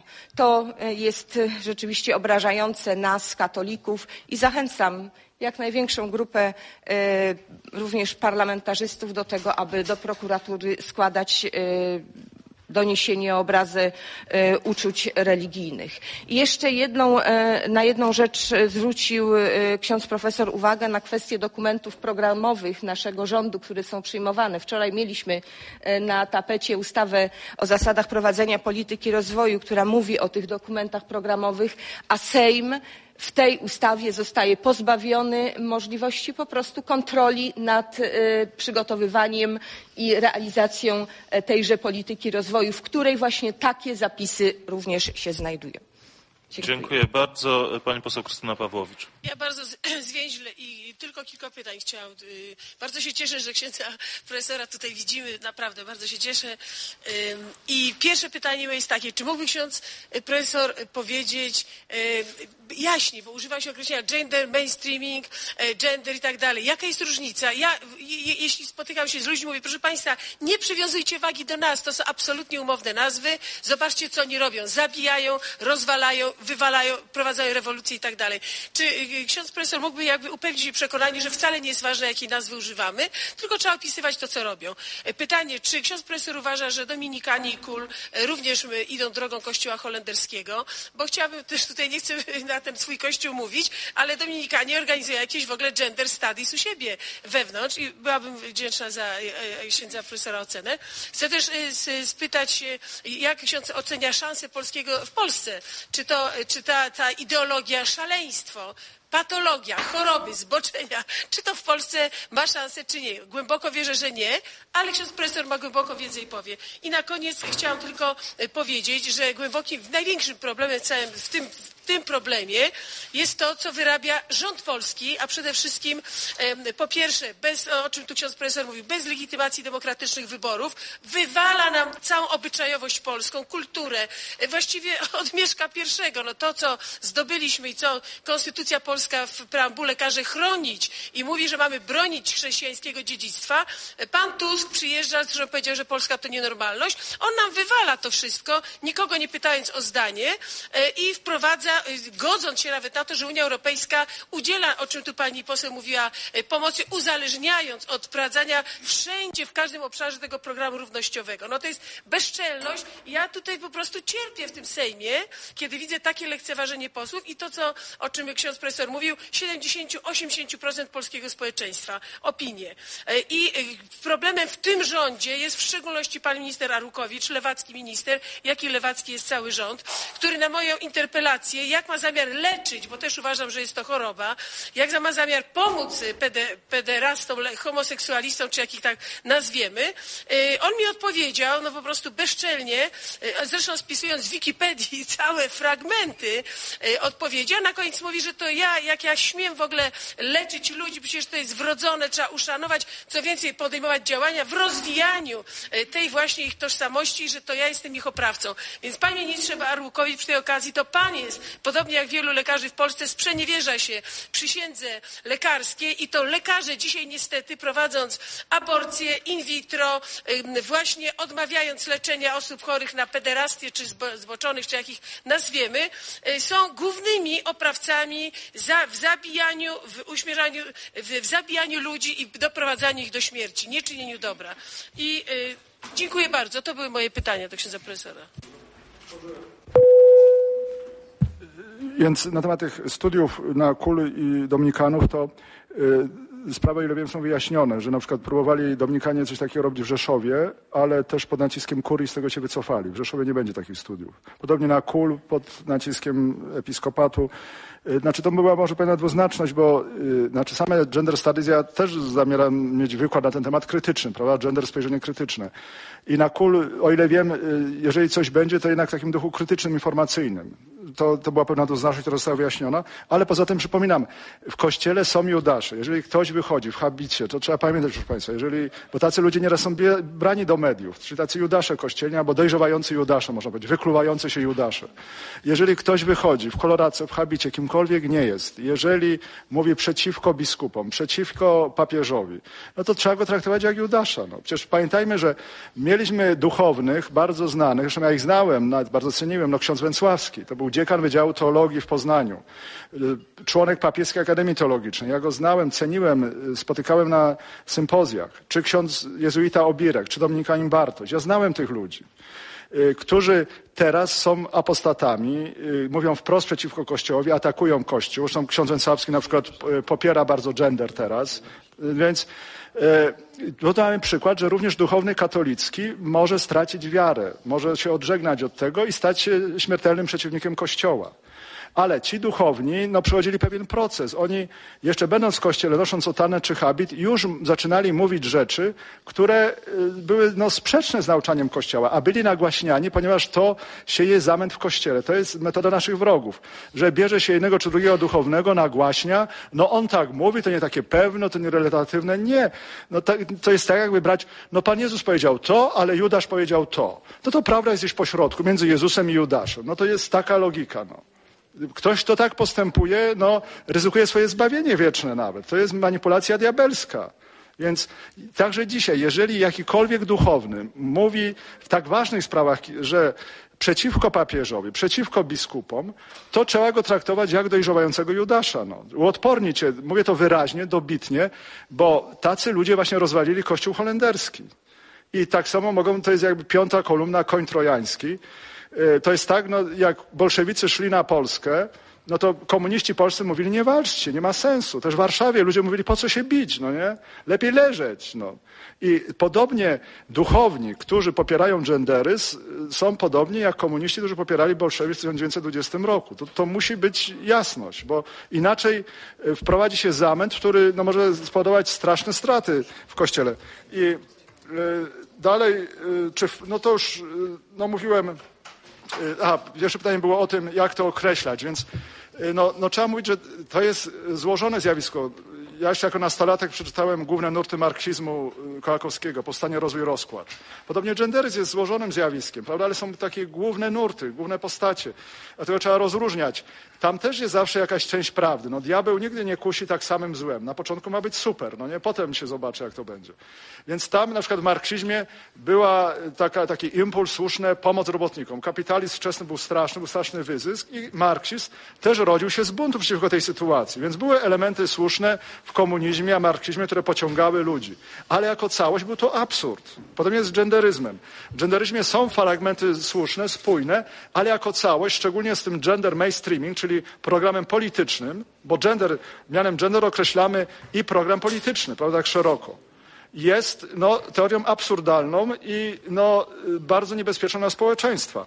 A o Polsce mówiłem, że oczywiście życie jest przygodą, nie ma pewności, ale mamy szczególne nadzieje, to, że tak jak ani komunizm, ani nazizm nas nie wygrały i bolszewicy nie wygrali, tak genderyzm nie wygra. Tylko no, musimy działać roztropnie, jak Piłsudski, dzielnie. Muszę przyspieszyć. y, Ograniczmy się do minutowych wypowiedzi, bo naprawdę niedługo będziemy musieli opuścić salę. Y, Pani poseł Gabriela Masłowska. E, Księże profesorze, e, wiem, że ksiądz bierze udział w licznych spotkaniach w Polsce. Dziękuję za mm, przyjazd e, do Lublina, który odbędzie się 12. Z góry księdzu dziękuję za przyjęcie zaproszenia. Chciałam w związku z tym zapytać. Ksiądz profesor ma pewnie orientację.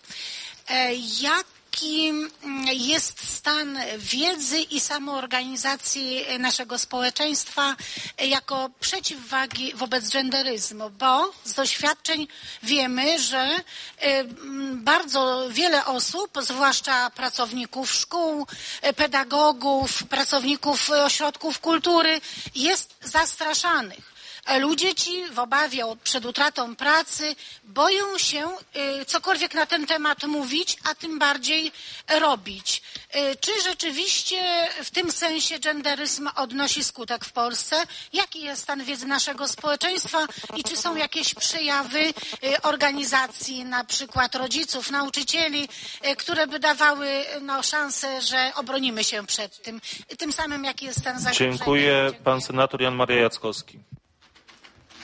Ja po pierwsze chciałem bardzo serdecznie księdzu profesorowi podziękować za ten wspaniały wykład. Po drugie chciałbym y, powiedzieć, że jako parlamentarzyści mamy różne możliwości działania i wbrew temu, co y, to czasami pada, że niewiele można, to wydaje mi się, że można. Ja chciałbym powiedzieć, że myśmy jako grupa senatorów złożyli zapytanie do ministra sprawiedliwości, ile osób w Polsce jest osadzonych prawomocnymi wyrokami za czyny o charakterze pedofilskim. Taką informację otrzymaliśmy z rozbiciem na zawody. I się okazało, że w Polsce jest osadzonych na dzień 18 listopada 2013, bo na ten dzień została podana informacja przez wiceministra Chmielewskiego na nasze oświadczenie, czyli interpelację, 1468 osób za czyny pedofilskie, z tego 900 osób nie miało żadnego wyuczonego zawodu, Y, I później były grupy zawodowe, różne, w tym 70 murarzy, 25 rolników, 25 mechaników samochodowych. Natomiast w tym gronie było czterech nauczycieli, dwóch wychowawców i jedna, słownie podkreślam, jedna osoba duchowna, duchowny rzymskokatolicki. To pokazuje, jaka jest skala manipulacji, ponieważ w sezonie jesiennym mieliśmy do czynienia z serialem i festiwalem manipulacji podających, y, jaka jest skala i tak wyolbrzymionego problemu, który na pewno może się pojawiać, ja nie twierdzę, że się nie pojawia, natomiast widzimy, że jest to uogólnianie i wielka wie- manipulacja. Podaję te dane, one są dostępne również na stronie Senatu, y, w oświadczeniach. Kto chce sięgnąć, jest to tekst źródłowy, jest to oficjalna informacja. I takich działań możemy podejmować jako parlamentarzyści wiele. I chciałbym się księdza jeszcze zapytać, czy ksiądz profesor nie uważa, że genderyzm to jest taki, ja pamiętam z czasów młodości, na, światopogląd naukowy. To było takie pojęcie marksistów. Czy to nie jest taki nowy rodzaj światopoglądu naukowego, jeżeli światopogląd to już nie naukowy? I czy nie jest to zabobon? Dlatego, że w moim głębokim przekonaniu genderyzm ten ideologiczny jest typowym zabobonem, to znaczy przekonaniem, że ktoś ma absolutną rację bez oparcia w faktach naukowych. Dziękuję. Dziękuję. Pan poseł Marek Suski. Szanowni Państwo, księże profesorze, chciałbym e, dołączyć się do tych podziękowań bo dzisiaj mamy w naszym parlamencie taką sytuację, że debata publiczna została praktycznie wyeliminowana z sali sejmowej, przeniosła się ona w dużym stopniu na zespoły parlamentarne, co zresztą też jest powodem badania pani marszałek, czy może ona jako marszałek Sejmu zlikwidować zespoły, no bo no, każda ideologia potrzebuje cenzury, żeby mogła uprawiać bezkarnie czy też bezkonkurencyjnie swoją propagandę i taką propagandę e, uprawia również ten rząd. Ksiądz e, profesor powiedział bardzo intrygującą rzecz o jakichś filmach e, finansowanych przez nasz rząd. Bardzo mnie interesuje, czy te filmy są w jakimś sensie znane, co one przedstawiają i czy są inne działania naszego rządu e, finansowania różnego rodzaju propagandy sekty gender, no bo tutaj trzeba powiedzieć, że to jest sekta, e, która e, zaczyna próbować dominować w naszym kraju. Nie będę rozwijał z braku czasu dalszych kwestii e, i wymieniać innych ministrów, którzy działają w tym kierunku. No, jedną wymienię panią Kozłowską-Rajewicz, która tutaj jest chyba przodująca jako osoba walcząca o, e, pod płaszczykiem równości właśnie o, o te prawa genderu. Dziękuję bardzo. Dziękuję pan poseł Jarosław Zieliński nasza wdzięczność e, w stosunku do, pana, do księdza profesora za dostarczenie nam argumentów intelektualnych, naukowych, kulturowych, społecznych do oporu przeciwko genderyzmowi, do walce z nim jest tutaj wspólna. To podpisuje się oczywiście, tak jak wszyscy na pewno podpisujemy się pod e, tą wdzięcznością. Ja jeszcze dziękuję osobiście za to, że ksiądz profesor wsparł moje dociekania w mediach, kiedy postawiłem to pytanie o związki pomiędzy pedofilią a e, homoseksualizmem. Wtedy poszedł taki atak w mediach niektórych na to skojarzenie, prawda? Ksiądz profesor dostarczył wtedy argumentów, e, dzisiaj zresztą częściowo przywołanych. Nie mamy czasu, ale e, ja chciałbym poprosić księdza profesora o pogłębienie przy jakiejś okazji może odpowiedzi na pytanie o źródła i cele. Źródła i cele E, powiedziałbym, polityczne e, genderyzmu, ponieważ e, te przejawy i pewnie też źródła antyreligijne, ateistyczne, pseudointelektualne ksiądz profesor wskazał, ale przecież ta ideologia ma potężne wsparcie polityczne i finansowe. Więc tutaj pytanie o źródła tego typu i cele jest bardzo dla nas zasadnicze i ważne, zwłaszcza, że funkcjonujemy, funkcjonujemy w sferze politycznej, społecznej i poza jakby intelektualno e, takim naukowym rozpoznaniem musimy też mieć wiedzę o co tu chodzi w takiej geopolityce. E, tym, którzy te procesy e, wzniecają, natężają je, popierają, finansują i realizują w różnych krajach, w tym ostatnio w sposób tak bardzo mocny w Polsce. Dziękuję bardzo. Dziękuję. Pan poseł Bartosz Kownacki. Dziękuję bardzo. Ja tylko chciałbym dwie rzeczy powiedzieć. Po pierwsze, oczywiście podziękować księdzu profesorowi za, za ten dzisiejszy wykład, ale też za włączenie się w uświadamianie społeczeństwa w, te, w, to zagrożenie, jakim jest gender i w szczególności za, na, za pobyt profesora w Bydgoszczy, dlatego że musimy tutaj jasno powiedzieć, że zespół do spraw przeciwdziałania ateizacji Polski od wielu miesięcy walczy z tymi zagrożeniami również właśnie z gender. Był organizowany ogólnopolski kongres katolików w Katowicach, to było ponad pół roku temu w czerwcu, a później kongresy wojewódzkie czy lokalne, taki kongres był w Bydgoszczy i właśnie tam mówiliśmy bardzo dużo na temat gender. Przyszło na, na wykład księdza profesora ponad tysiąc osób. Ponad tysiąc osób przyszło na wykład księdza profesora i bym apelował tutaj do Państwa parlamentarzystów, y, którzy jesteście członkami naszego zespołu, żebyśmy, i ty, tych, którzy też nie są, żeby włączyć się w tego rodzaju akcje i żeby zespół pod auspicjami naszego zespołu parlamentarnego jeździć po całej Polsce, informować tam, gdzie można wykorzystać księdza profesora, tam zapraszać, a tam, gdzie no, z różnych obiektywnych przyczyn jest to utrudnione, to wykorzystywać tą wiedzę, którą mamy, a żebyśmy pokazali, że nas jest dużo więcej, aniżeli tej mniejszości, tych, tej dewiacji, która jest w promilach. I do tego gorąco wszystkich Państwa zachęcam. Jak również chciałem powiedzieć, że są materiały przekazane przez księdza profesora e, dla nas tutaj do odebrania. Jeżeli ich zabraknie, to będziemy kserowali u nas w klubie. Będzie też jeden, jedna kopia do, do, do są również płyty. Gazeta Dobrze, dziękuję. E, zgłaszał się pan poseł Joachim Brudziński. Dziękuję, panie przewodniczący. Księże profesorze, ja z konkretnym pytaniem, bo e, to ta informacja o tym, że e, ten kierunek na Katolickim Uniwersytecie Lubelskim e, być może, co daj Panie Boże, zostanie przekształcony w studia krytyczne wobec tej sekty, tu się zgadzam z Markiem, która się rozszerza, jest niezwykle istotny, bo my tę debatę w dużej mierze przegrywamy na e, te argumenty, których tutaj ksiądz e, profesor e, nam, no Bogu dzięki, dostarczył, ale sam ksiądz profesor oko nie wystarczy. I teraz tak, czy jest dyskusja, czy to w episkopacie, czy w środowisku naukowym, związanym z Kościołem, w uczelniach katolickich, aby dać szerszy odpór właśnie intelektualny czy jest być może taki pomysł, aby poszła taka ofensywa w duszpasterstwo akademickie? Bo my bez e, e, tego intelektualnego sformatowania ludzi, którzy pójdą później w świat, pójdą do szkół, pójdą być może, a na pewno powinni zostać na uczelni, tę walkę możemy w jakiejś mierze przegrać, bo ten totalitaryzm, z którym również jako politycy na co dzień się spotykamy, totalitaryzm medialny tej politycznej poprawności i ten totalitaryzm akademicki, że ten bełkot, jakby cytując tutaj księdza ojca e, e, profesora e, Bocheńskiego, który wylewa się w tej chwili z katedr uniwersyteckich, plus bardzo świadoma taktyka likwidowania humanistyki, w słabszych ośrodkach akademickich, likwidowania filozofii, likwidowania socjologii, obyśmy tutaj nie obudzili się z ręką w, w pewnym naczyniu.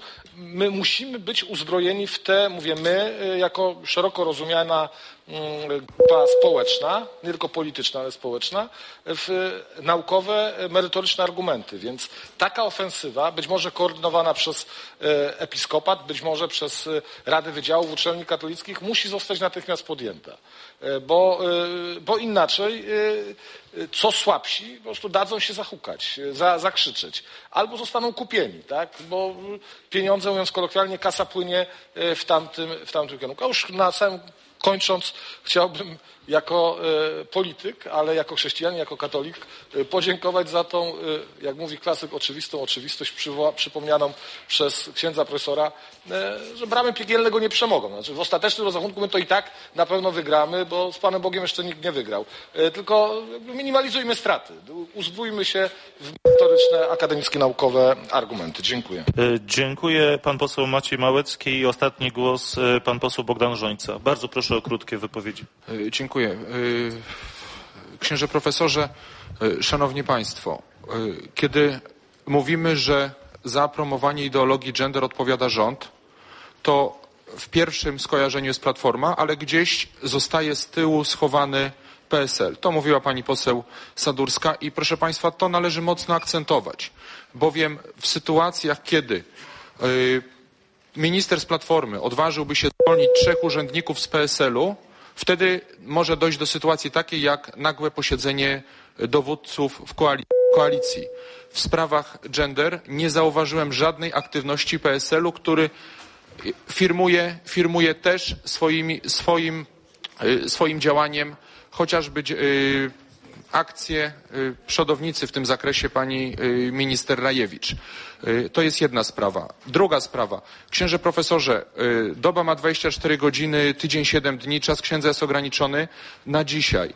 Czy są osoby, które w sposób skuteczny, czytelny i merytoryczny mogą wesprzeć akcje, które, tak jak padało tutaj na sali, y, już byłyby organizowane w parafiach, w diecezjach. Czy ksiądz może kogoś tak z czystym sumieniem poleci- pol- polecić? Nie tylko kogoś, kto się na tym zna, ale kto potrafi y, osobom, które nie mają o tym pojęcia, przedstawić sprawę w czytelny, jasny sposób, uzbroić w argumenty. Dziękuję pan Bogdan Żońca.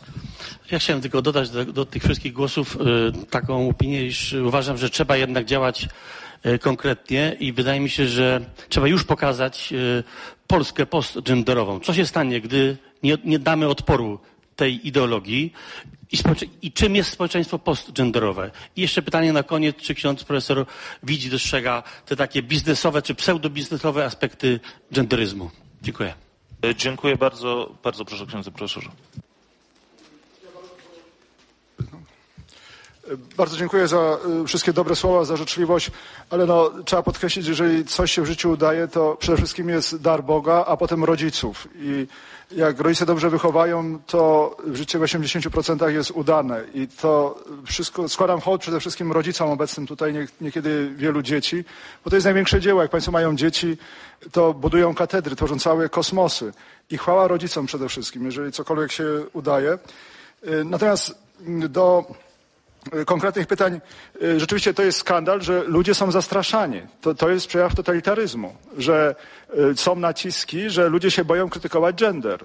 Tacy są. Więc tym bardziej trzeba głośno mówić. Ja też zacząłem krytykować, żeby dać odwagi ludziom. I wiem, że to na przykład tworzą się koalicje. Koalicja obrony rodziny. Jest coraz więcej takich rzeczy. E, Koalicja Natan z Lublina, e, bo szczególnie jak ludzie zobaczyli, co oni chcą robić z naszymi dziećmi, jacy maniacy seksualni rzucają się na dzieci, no to, to zaczynają się miliony budzić. Więc tutaj jest nadzieja. Ja też oczywiście Polskę poznaję coraz bardziej, na ile mogę. No na przykład wczoraj miałem wykład na Uniwersytecie Rzeszowskim. Zresztą budynek Uniwersytetu w Rzeszowie najpiękniejszy, jaki w życiu widziałem. Miałem wykład o gender, ale tam od razu przychodzi do rektora dziennikarka z wiadomego pisma, jak to możliwe, żeby ksiądz Oko miał tutaj wykład. Mówi, no rektor, zresztą świetny człowiek, mówi, e, uczeń Tischnera, e, mówi, no, e, no, no jest pracownikiem naukowym, no ma wykład, no co dziwnego. No. A, a przedwczoraj miałem wykład u Franciszkanów, Bernardynów, też w Rzeszowie, głównym kościele centralnym sanktuarium, no i tam było 800 ludzi. Czyli rzeczywiście ludzie potrzebują, widzą, że jest zagrożenie i, no, i to, ta konferencja dzisiaj, wykład też y, mobilizuje. Po prostu, no, proszę Państwa, no, to jest prawie bliźniaczo podobna sytuacja. No, tak jak trzeba było się opierać przed marksizmem, trzeba się opierać przed genderyzmem. I widzimy, ile tu jest podobieństw, wymieniałem ich, jak, jak podobnie działają. Y, Potem, no właśnie, było pytanie o te proporcje pedofilii. Właśnie, ja już zna, poznałem te dane. No tak jest. Jaka jest proporcja tych przypadków pedofilii u duchownych, u innych? To jak najbardziej się zgadzamy. Natomiast światopogląd naukowy jak najbardziej. Trzeba pamiętać, znaczy filozoficznie, każdy musi w coś wierzyć, ponieważ nikt z nas nie jest w stanie do końca uzasadnić swojego światopoglądu. Wierzy każdy. Tylko są y, gorsze i lepsze wiary, głupsze i mądrzejsze. Kołakowski mówił, że chrześcijaństwo jest najlepszą wiarą, bo budzi najwięcej dobra w ludziach.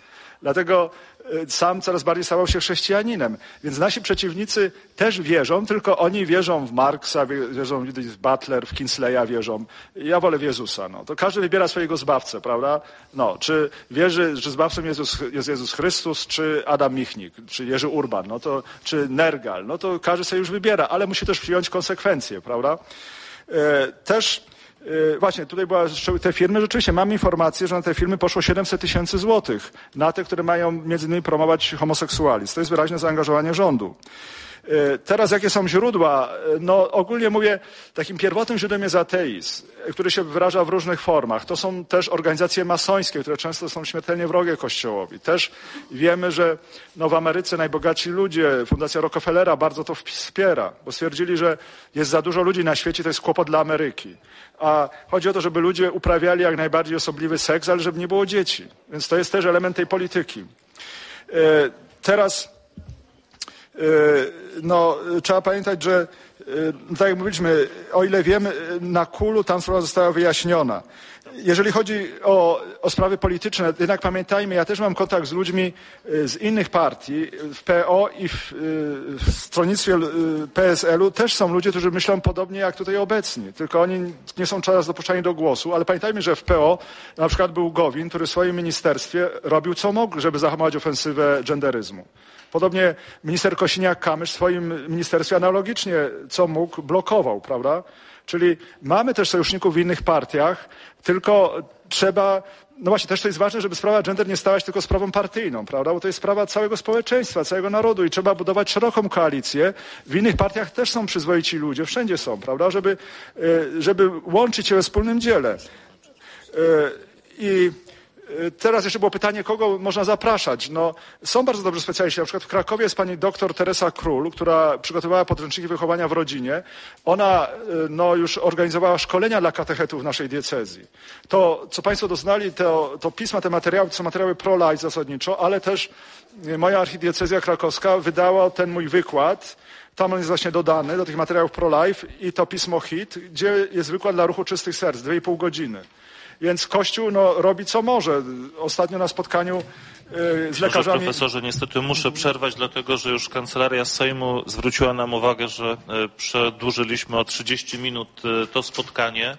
Tylko może te nazwiska jeszcze, dobrze? To tak. To jeszcze te osoby, które można zapracować. Pani Teresa Król z Krakowa, czy profesor Ryś z y, Warszawy, Uniwersytetu Wyszyńskiego, y, czy też y, pan doktor Czachorowski z Kulu, y, czy ksiądz Marek Dziewiecki z Uniwersytetu Wyszyńskiego, czy pan profesor y, Stępkowski z Uniwersytetu Warszawskiego, też profesor Bortkiewicz z Uniwersytetu Poznańskiego.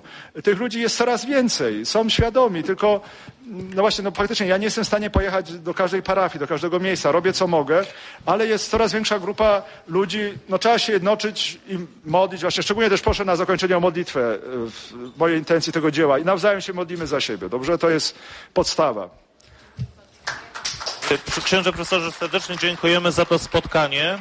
E, Jak widać jest duże zainteresowanie, dlatego jestem przekonany, że w najbliższym możliwym terminie razem z panem przewodniczącym Telusem zaprosimy na kolejne spotkanie do Sejmu, e, gdzie będziemy mogli podnieść jeszcze wiele tematów, które dzisiaj nie padły.